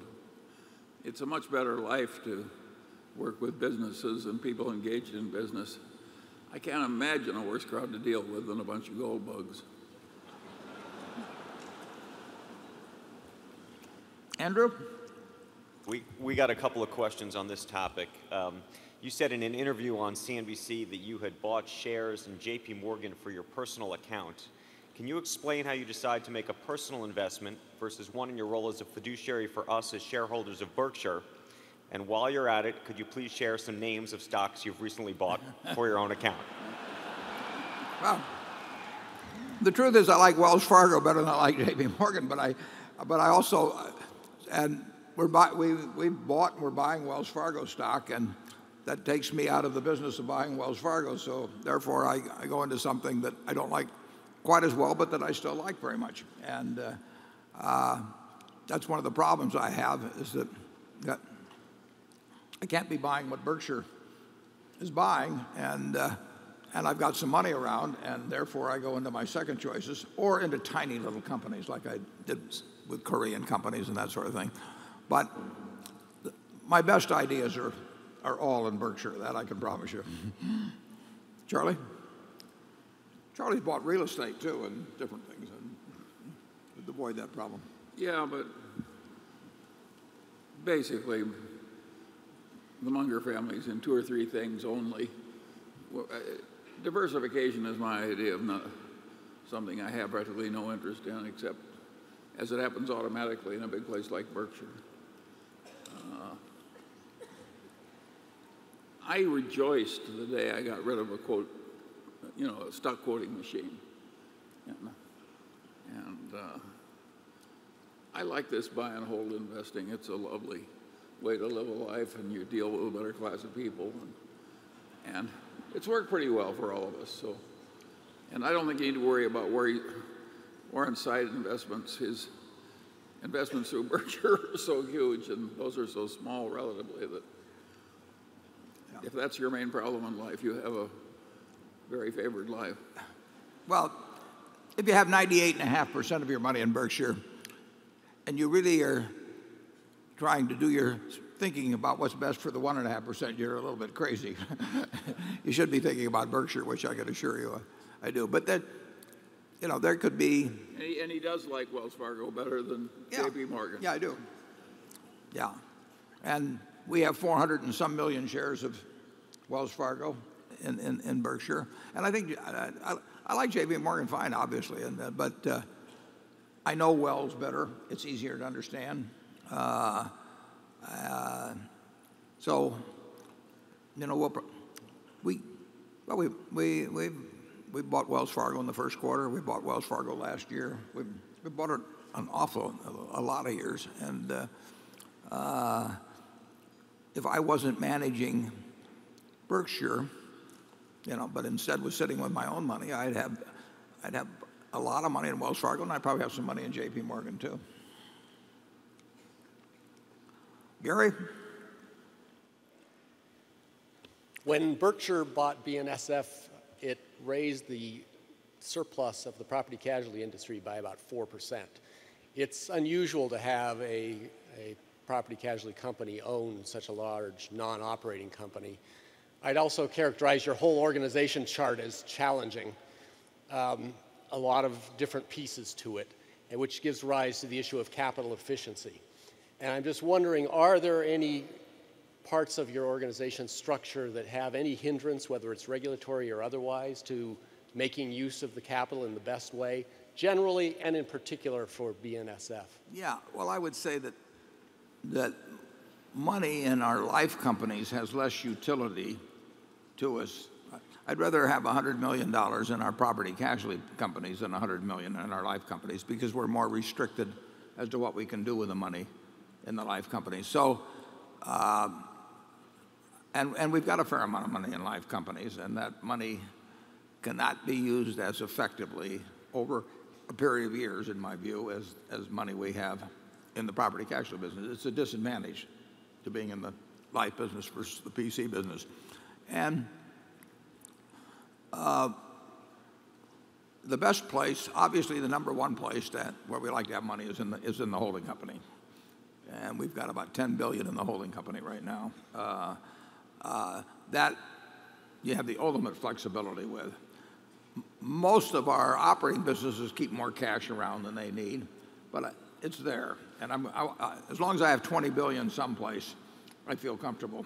We'll, we'll- we'll never have anything that can come up remotely that would cause me to lose any sleep as long as I start with the 20 billion. Uh, uh, that's probably considerably more than we need, but it, it just leaves us comfortable. And it makes us feel we can do other things aggressively as long as we know the downside is protected. Um, the having the railroad in the in, in, in national indemnity was just something we thought was uh, nice to have a huge asset like that there that should make the rating agencies and everyone feel comfortable. And there's no disadvantage to us. Uh, very interesting. The rating agencies, at least one rating agency, said they didn't want to give us any credit for that asset in there. Although if we had 20% like we had had earlier, they would have given us full credit for the market value. I didn't push them too hard on that. Uh, but there's a fair amount of logic, I think, to where things are placed. Uh, if we were to make a big acquisition, it might require shifting some funds from one place to another, but we'll always leave every place more than adequately capitalized. And if you can figure out a way that I could use the life funds more like I can use the property casualty funds, call me. I got an 800 number. Well, two things are peculiar about that casualty operation. One is that it has so much more capital in relation to insurance premiums than anybody else. And the other is that it has, among the assets in that great surplus of capital, is something like the Burlington Northern Railroad, which makes it immensely stronger from the viewpoint of the policyholder. Yeah, the It- it- it's a huge advantage you're talking about, not a disadvantage. Yeah, here's, here's, a, here's a property casualty company that has an asset in it that, unrelated to insurance, will probably make five billion pre-tax or more. So if we're writing, well, in that entity, we're writing less than that. But let's say we're writing 25 billion of premiums.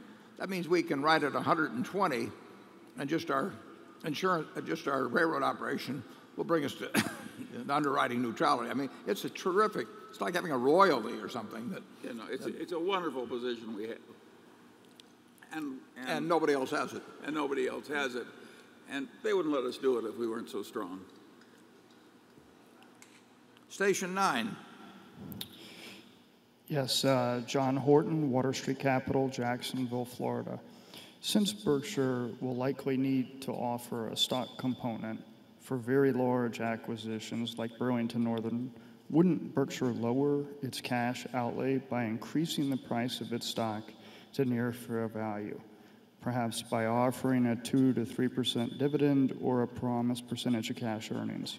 Might this have the effect of actually lowering the cash outlay needed for such acquisitions? As 30 year shareholders with almost $1 billion of exposure, we like this approach. Thank you. Yeah, we, We, uh, we would ob- obviously prefer to have our stock sell at exactly intrinsic business value, even though we don't know that precise figure. But Charlie and I would have a range that would not differ too widely. And if it, if it sold at intrinsic business value, and we could use it as part of the consideration for buying something else at intrinsic business value, and then use cash for the balance, uh, you know, we would like that situation. Uh, and that, that's very likely to occur in the future. Uh, it's occurred in the past. Berkshire, without paying a dividend, has sold probably at or above intrinsic value as much of the time in the, last 35 or so years as it, as it has below. I mean, it'll bob around. And I do not think a dividend uh, would be a plus in terms of having it sell uh, at intrinsic value most of the time. I think that uh, might be just the opposite. I mean, here we are, we're willing to pay, you know, 110 cents on the dollar for what's in there. So the idea of, of paying out money, which we think is worth at least 110 cents on the dollar within the place, and have it turn into 100 cents on the dollar when paid out, just does not appear attractive to us, unless we find we can't do things in the future that make sense. But our goal, and we put it in the annual report, our goal is to have the stock sell at as close to intrinsic business value as it can. But with markets, you know, the way markets operate, most of the time it'll be bobbing up or down from that level. And we've seen that now for 40 plus years. And, and we've tried to, in, at least in a way, point out where, what we think is going on. And if it, if it ever, if it, and it will, I mean, when, when trades at intrinsic business value are higher, and there may be times when we will use it, we'd still prefer using cash, though. Cash is our favorite medium of purchase just because we're going to generate a lot of it. And, uh, and uh, we hate giving out shares. We do not like the idea of trading away part of See's Candy or Geico or ISCAR or BNSF, the idea of leaving you with a lower percentage interest in those companies because of any acquisition ambitions of ours uh, is anathema to us. Charlie? Well, what he suggested is a very conventional approach. And uh, we think it's better for the shareholders to do it the way we're doing it.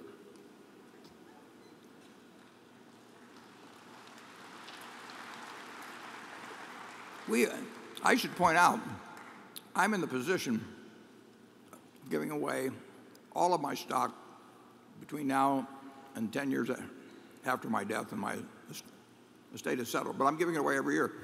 You know, it will do more good in terms of its philanthropic uh, consequences if it's at a higher price than a lower price. I mean, there's nobody here that has more of an interest in the stock selling at what I'll call a fair value as opposed to a discount value than I do because uh, I, know I'm a I'm I'm not a seller but I'm, I'm, I'm, I'm disposing of the stock and I I would rather have it buy you know X quantity of vaccines than 80% of X.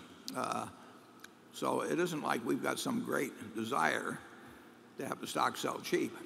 Uh, if it does sell cheap, we'll, you know, we'll buy it in. But our interest is really in having it sell at more or less the fair value. And we think that if we perform reasonably well in terms of running the business, and if we tell the truth about the business and explain to to a selected group of shareholders who are interested in that aspect of investing, that over time it will average that. And, and that's happened over the years. But it doesn't happen every year. If people get excited enough about internet stocks, they, they're going to forget about Berkshire. You know, when they get disillusioned with internet stocks, then I'm going back 10 or 12 years on that. But that, there have been, there have been times when people have gotten very excited about Berkshire, and there have been times when they've gotten very depressed. Charlie, anything? Okay. Carol? Um, this question comes from Kevin Gednowski of Yutan, Nebraska. And to it, I've added one question at the end, which came from another shareholder writing about the same subject. You have described the newspaper business in the past as chopping down trees, buying expensive printing presses, and having a fleet of delivery trucks all to get pieces of paper to people to read about what happened yesterday. You constantly mention the importance of future intrinsic value in evaluating a business or company. With all of the new options available in today's social media and the speculation of the demise of the newspaper media, why buy the Omaha World Herald? Was there some, this is the question from the other one, was there some self indulgence in this? Well, I, I, I, would, I would say this about newspapers. It's really fascinating because everything she read is true, and it's even worse than that. The, uh, the newspapers have three problems, uh, two of which are very difficult to overcome. And one, if they don't over, the third, if they don't overcome it, they're going to have even worse problems, but maybe can be overcome. Newspapers, you know, news is what you don't know that you want to know. I mean, everybody in this room has a whole bunch of things that they want to keep informed on. And if you go back 50 years, the newspaper contained dozens and dozens and dozens of areas of interest to people where it was the primary source. If you wanted to rent an apartment, you could learn more about renting an apartment by looking at a newspaper than going anyplace else. If you wanted a job, you could learn more about that job. If you wanted to know where bananas were selling the cheapest this weekend, you could find it out. If you wanted to know how your, how, uh, what's, whether Stan Musial you know, went two for four, three for four last night, you went to the newspapers. If you wanted to look at what your stocks were selling at, you went to the newspapers. Now, all of those things, which are of interest to many, many, many people, have now found other means, uh, they, they found other venues uh, where that information is available on a more timely, uh, often cost free basis. So newspapers have to be primary about something of interest uh, to a significant percentage of the people that live within their distribution area. And the, there were so many areas where they were primary 30 or 40 years ago that you could buy a newspaper and only use a small portion of it and it still was valuable to you. But now you don't use a newspaper to look for stock prices. You, you get them instantly off the computer. You don't, need, you don't look for the newspapers for apartments to rent in many cases or jobs to find or the price of bananas or what happened in the, uh, in the NFL yesterday. So they've lost primacy in all of these areas that, that were important. They still are primary in a great many areas. The, the World Herald tells me every day a lot of things that I want to know that I can't find someplace else. They don't tell me as many things as they did 20 or 30 or 40 years ago that I want to know, but they still tell me some things that I can't find out elsewhere. Most of those items, overwhelmingly, those items are going to be local. You know, they're not going to tell me a lot about Afghanistan or something of the sort that, that I want to know, but I don't know. I, am going to get that through other medium. But they do tell me a lot of things about, uh, about my city, about local sports, um, about uh, about my neighbors, about a lot of things that I want to know. And as long as they stay primary in that arena, they've got an item of interest to me. Now, the, the problem they have is A, are expensive to distribute, as, as uh, the questioner mentioned. And then the second problem is that throughout this country, we had 1,700 newspaper, daily newspapers. We have about 1,400 now. The, uh, the very, in, in, a great many cases, they are going up on the web and giving free the same thing that they're charging for in delivery. Now, I don't know of any business plan that has sustained itself for a long time.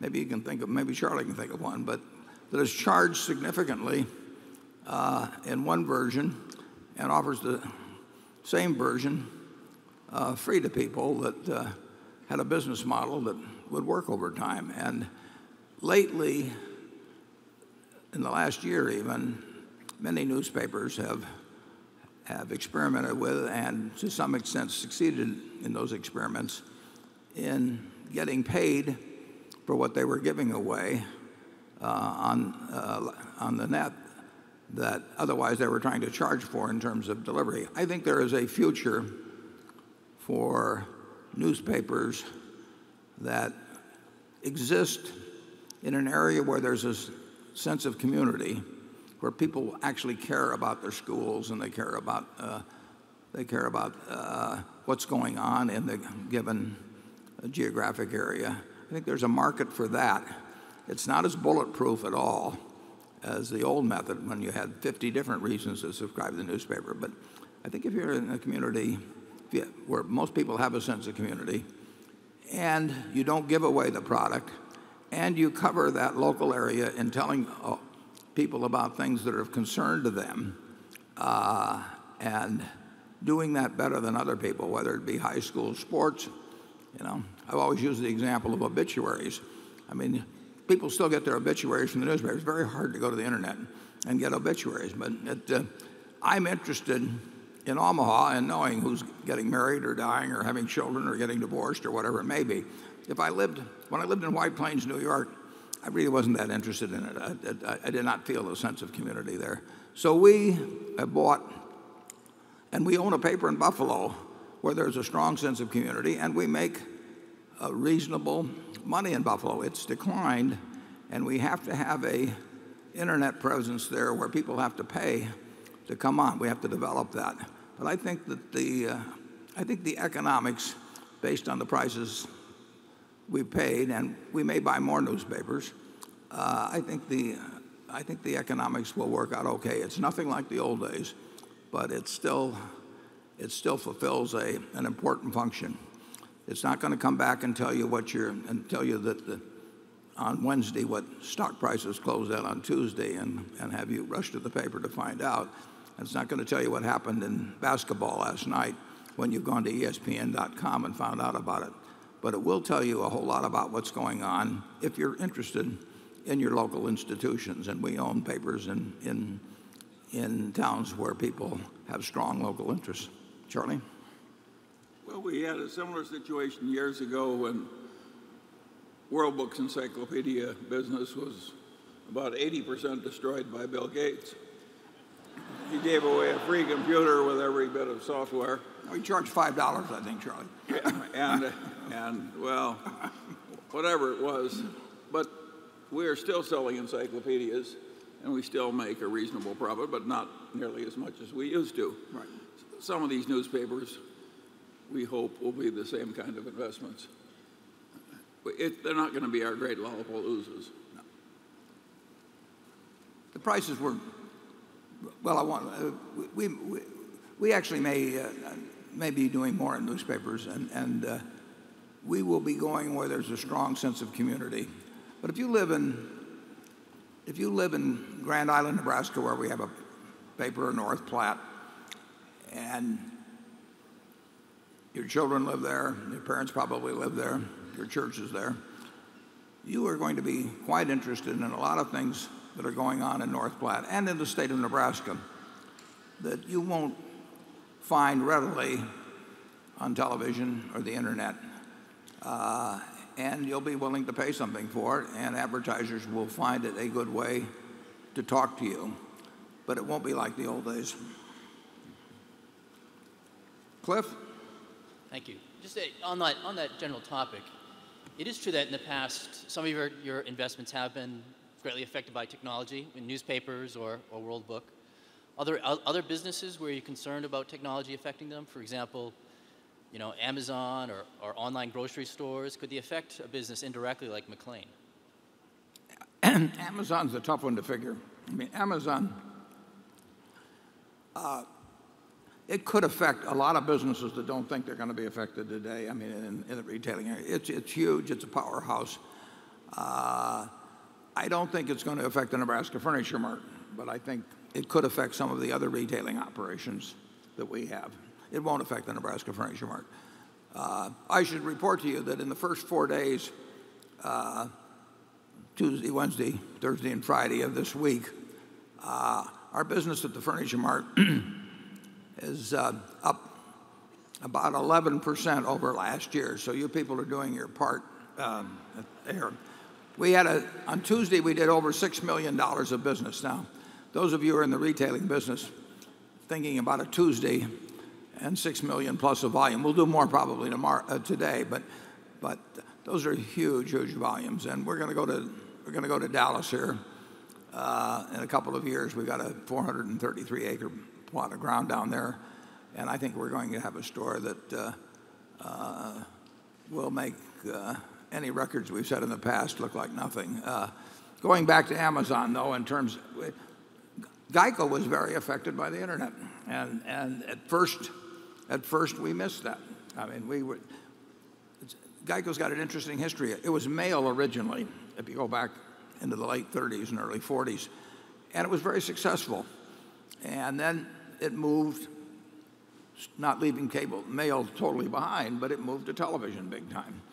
And then the internet came along, and it, I thought originally that only young people would look for quotes on the internet, and that, you know, I mean, I never would have done it. I would have been calling on a, a rotary dial phone, you know, and saying, well, they said number please first to get my quote on Geico forever. But it just changed dramatically, you know, to the internet. So things do change very significantly. And if the consumer finds something that they like to do better in some new way, and Amazon has been an incredible success, it's very hard to find people who have done business with Amazon that are unhappy about the transaction. They have happy customers. And you know, a business that has millions and millions of happy customers can introduce them to new items and then, you know, and, and uh, it, it will be a powerhouse. And uh, I think it could, I think it could affect a lot of businesses. It's hard for me to figure out. I think it's almost sure to hurt a lot of businesses a lot.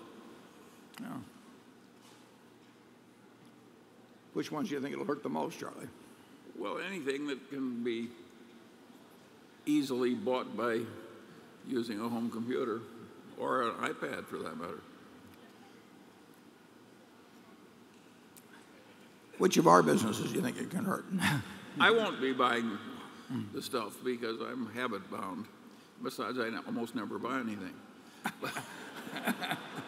but, uh, but I think it will hugely affect a lot of people. I think it's terrible for most retailers. Not slightly terrible, really terrible. Well, with that cheerful assessment, we'll go to station 10.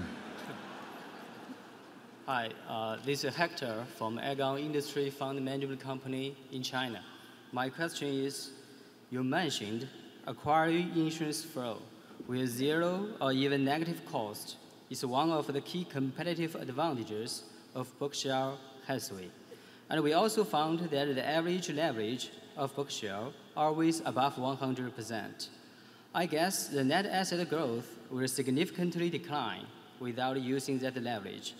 Therefore, to own an insurance company or acquiring insurance flow will be an important strategy if institutions want to copy Berkshire business model. Would you please give me a comment? Charlie, I didn't get all that, so you. I didn't get it all either. But we have a very peculiar model, and it works very well for us. I think it's very hard for other people to get the same result.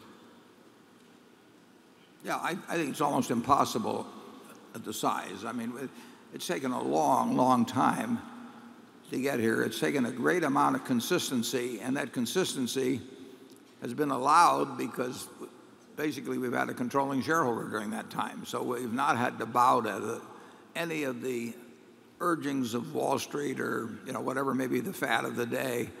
We, we have had a culture that, that where we could write out 13 or 14 principles more than 30 years ago, and we've been able to stick with them. And that's very hard to do for most American corporations, and I think it's very hard to do uh, when managers come and go and they have small shareholdings. I think it, it, takes a very unusual structure to be able to do it.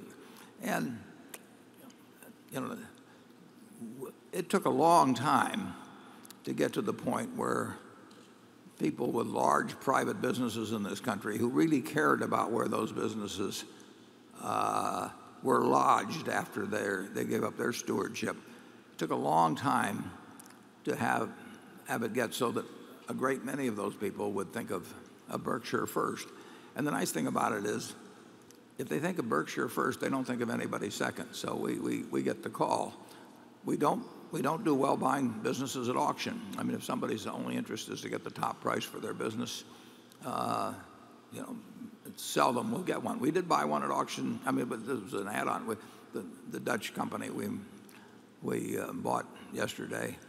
Uh, we bought at auction, but, uh, but that, that sometimes happens with our smaller acquisitions, but the big private acquisitions are going to come to Berkshire because they want to come to Berkshire. And that's, that's a significant competitive edge, and I don't see how anybody really challenges us on that. Well, not only do I think other people will have a hard time copying it effectively, I think if Warren went back to being 30 years of age with a modest amount of capital and not much else, he'd have a hell of a time doing it again, too. I'd like to try. okay, Becky. This question comes from David Skirmerhorn in Boulder, Colorado, and he writes that Berkshire Hathaway has several substantial investments in other publicly traded companies. As a shareholder, Berkshire is entitled to annually cast votes on matters such as election of directors, advisory vote on executive compensation, approval of stock option plans, and so forth. So, could you tell us what goes into your thinking and decisions with respect to how you vote our shares in these companies? Yeah, we virtually never have voted against uh, uh, management, but we've done it a couple of times. Uh, there, there have been a yeah, in 50 years. Yeah, there have been a couple of of times when we thought uh, on the question of stock option expensing when that was put on a ballot, and and uh, if we there may have been a particularly egregious option grant or something we might have voted against, but our general feeling is that when we're a large shareholder of, of a company that we, we certainly generally like the business, we generally like the management, we realize that they're not going to subscribe to our views 100%, in many cases 90% or 80%. Doesn't mean we think they're bad people or anything, they just, have a different, they're sort of judging by, behavior elsewhere, and uh, they're perfectly decent people but they don't think about things exactly the same way we do. That doesn't rule out owning, uh, owning a big piece of the business. And we are not in the business of, of uh, trying to change people. We don't try and change people when we buy the entire business. We think it's like marrying somebody to change them. It just doesn't work very well. And it uh, doesn't work very well with children either. No. and we know we don't want anybody to marry us to change us. So, I mean, it, we're not going to do it uh, we accept people the way they come, pretty much. Doesn't mean we, we, we decide we'll associate with anyone, but we don't expect everybody to be clones of, uh, of us. And if we were to if we were to see a particularly dumb merger, a particularly egregious stock option plan, uh, we might vote against it. Uh, it would pass anyway. Uh, we wouldn't we wouldn't conduct a campaign against it. But we have, we have seen a few of our companies engage in some uh, what we thought were really dumb deals. And, uh, and we've usually been right. uh, but we couldn't, we couldn't stop them. But we have, I think we voted against maybe one or two of them. Charlie? Well, I think you've said it all. Okay, Jay. This question is on Berkshire's commercial insurance operations. Berkshire has a smaller presence in primary commercial lines insurance compared to its much larger reinsurance and auto insurance businesses. Under what circumstances would Berkshire be open to increasing the scale of its primary commercial insurance operations, including acquisitions? Yeah, we thought we could either expand internally, which would be tough, or buy a great company in the commercial field, uh, uh, which would that'd be the more likely way. Uh, you know, we'd do it now. We got a chance. Uh, I don't know, six or seven years ago, uh, to get in the medical malpractice field when GE wanted out, and we bought that, and then we added to that with our Princeton Insurance acquisition last year. So we did get a chance to go into a first class company with a first class manager, Tim Kenesey, about six or seven years ago, and we jumped at it. Uh, and GE was just getting out of the insurance business. Um, so it's hard to think of very many commercial insurance companies that I would get excited about. Uh, very few. There might be a couple. And uh, we'd like the business. I mean, uh, you know, there are very few personal lines companies we'd like, but we love Geico, obviously. There are very few reinsurance companies we would like, but we love the ones we've got. And if we can find, if we could find a quality company in commercial lines, uh, and we presumably it would have quality management, we'd buy it in, in an instant. We've got nothing against that business. Station 11. Uh, Mr. Munger, Mr. Buffett, this is Whitney Tilson. I'm a shareholder from New York. Um, I have a question for Debbie. I'm just kidding. Um, I applaud the fact that you've set. She's, in the president's box. um, I applaud the fact. I applaud the fact that you've set a price above which you won't buy back your stock, but it seems, based on the trading of the stock since the announcement, that while it may have put a floor on the stock, it also may have put a ceiling on it slightly above 1.1 times book value. If so, this is obviously contrary to your desire to have the stock trade close to intrinsic value, which you've said is far higher than 1.1 times book. Have you considered being a little more flexible in the price at which you'd buy back your stock, depending on how well your business is going and what other opportunities are available? For example, I would have much preferred if you'd bought back 3.4 billion of your own stock at 1.15 times book value last quarter, rather than the stocks you bought of other companies. Yeah, so would I. Uh, but the I'm afraid, I don't think it puts the ceiling on, but I do think it, it certainly has an effect on a floor. It, it doesn't make a floor. I mean, you and I have seen enough of markets to know that, you know, if things get chaotic or anything like that, floors disappear. So I think, I think there could be circumstances under which we would buy a lot of stock, uh, but I don't think they're, you know, highly likely at all. Uh, I think if we were at 115 and believe me, 115 would not be a crazy price. Uh, I don't think we'd probably buy a lot more stock. It, it, it might have the effect of the stock selling at, you know, a little above that or even a lot above it, just like 110 can do the same thing. I, I do think it, I do think it signals to a lot of people that they don't have much to lose if they buy it just slightly above the price we've named, and, and perhaps they've got a lot to gain. But I don't think it sends, I don't think it sets a ceiling, Whitney. When people feel differently in markets, it, it could sell at a much different price. Uh, if I thought if I thought we would buy a whole lot more stock at a slightly higher price, I would probably adjust the price, but I don't think that's the case. I think it would just cause everybody to think, you know, I can buy it at this little higher price and have very little to lose, just like they may very well think now. But you get into any kind of a chaotic market, and we'll have chaotic markets in the future, and we might buy a lot of stock. Charlie? Well, I got nothing to add to that either. Okay. Well, we'll just have one or two more and then we'll break. Andrew? Okay. Uh, this question comes from a shareholder named David Cass of Maryland. He says One of Berkshire's largest investments in recent years has been Walmart. Has your opinion of this company changed as a result of the Mexican bribery scandal? No, I think they, they made it looks, if you read the New York Times story, and I, there's always another side to it, but it, it looks like they may well have made a mistake in how that was handled.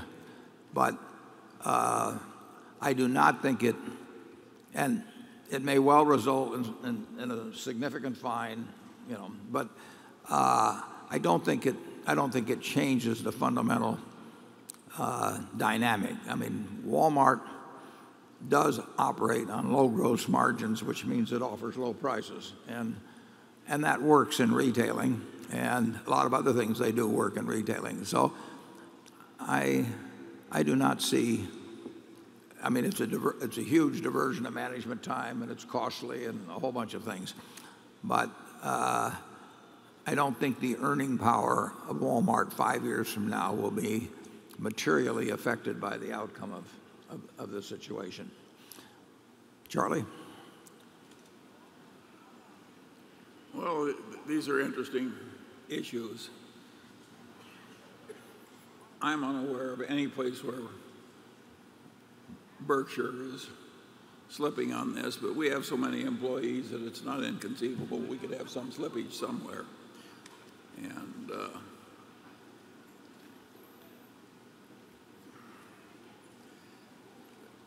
as big as Walmart, you're going to have an occasional glitch. I, I don't think there's something fundamentally dishonorable about Walmart. When, when you have something as big as Berkshire, you're going to have an Yeah. occasional glitch. I mean, we have 270,000 people today interacting with customers and government officials and vendors and all kinds of people. I, I will guarantee you somebody is doing something wrong. In fact, I would guarantee you at least, you know, probably 20 people are doing something wrong. You can't have a city of 270,000 people and not have something going on. And, and we can talk till we're blue in the face about what people should do and not do, but people don't get messages sometimes the same way that you give them, and they're, you know, we're layers removed from people operating in others, and, and a lot of people just do crazy things. So it is a, I mean, it is a real worry if you're running a business like this that you don't worry about the fact somebody's doing something wrong because there, there is going to be somebody doing something wrong. What you worry about is that it's, it's, it's material and nothing gets done about it, and, and, and that you act fast if you hear about something. And, you know, we've got hotlines and we've got all communications and everything, but that does not stop the fact that right now somebody is doing something wrong at Berkshire. And, and uh, if we get twice as large someday, we'll have more people. And, and we try to uh, convey to the managers that when they find out about something, you know, act on it immediately. Let us know. We can handle bad news as long as we, we get it promptly. But uh, I'm, I'm very sympathetic to anybody running hundreds of thousands of people uh, to the problems of, of the ones that sometimes you know they don't even think they're doing something wrong. I mean, if you get 270,000 people together, maybe even a crowd this size, you'll have some very peculiar people the group. okay, we're, we're at noon roughly. I, I made this bet four years ago uh, with a group at, at the uh, at Protege Partners about the S&P versus uh, uh, or an index fund versus five funds of funds, and I, I, I told them at the time I put up the uh, the results uh, every year, and as you can see, I can't see it from here, but the first year they, they it was a huge down year, and as you might expect, expect just like us, we beat the we beat the S&P a lot in a down year, and and and the last three years the S&P has has beaten them, but we're still still a tiny bit behind the hedge funds at the end of four years. There's there's six years to go. Uh, you might find it interesting. We each bought a we each bought a zero coupon 10-year bond so that there would be a million dollars to go to the charity of, of selected by either, either, either them or by me, uh, depending on who won the bet. And that zero coupon bond has performed magnificently, much better than Berkshire.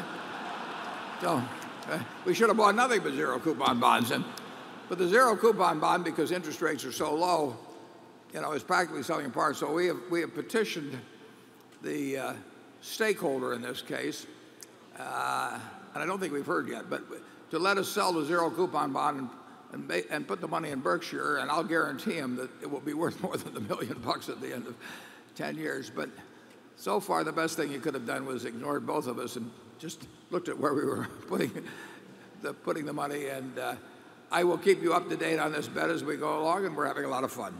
Uh, we'll come back in an hour and then we'll go to 3.30 and then we'll have the, uh, the business of the meeting and uh, uh, in the meantime shop to your heart's content. Thank you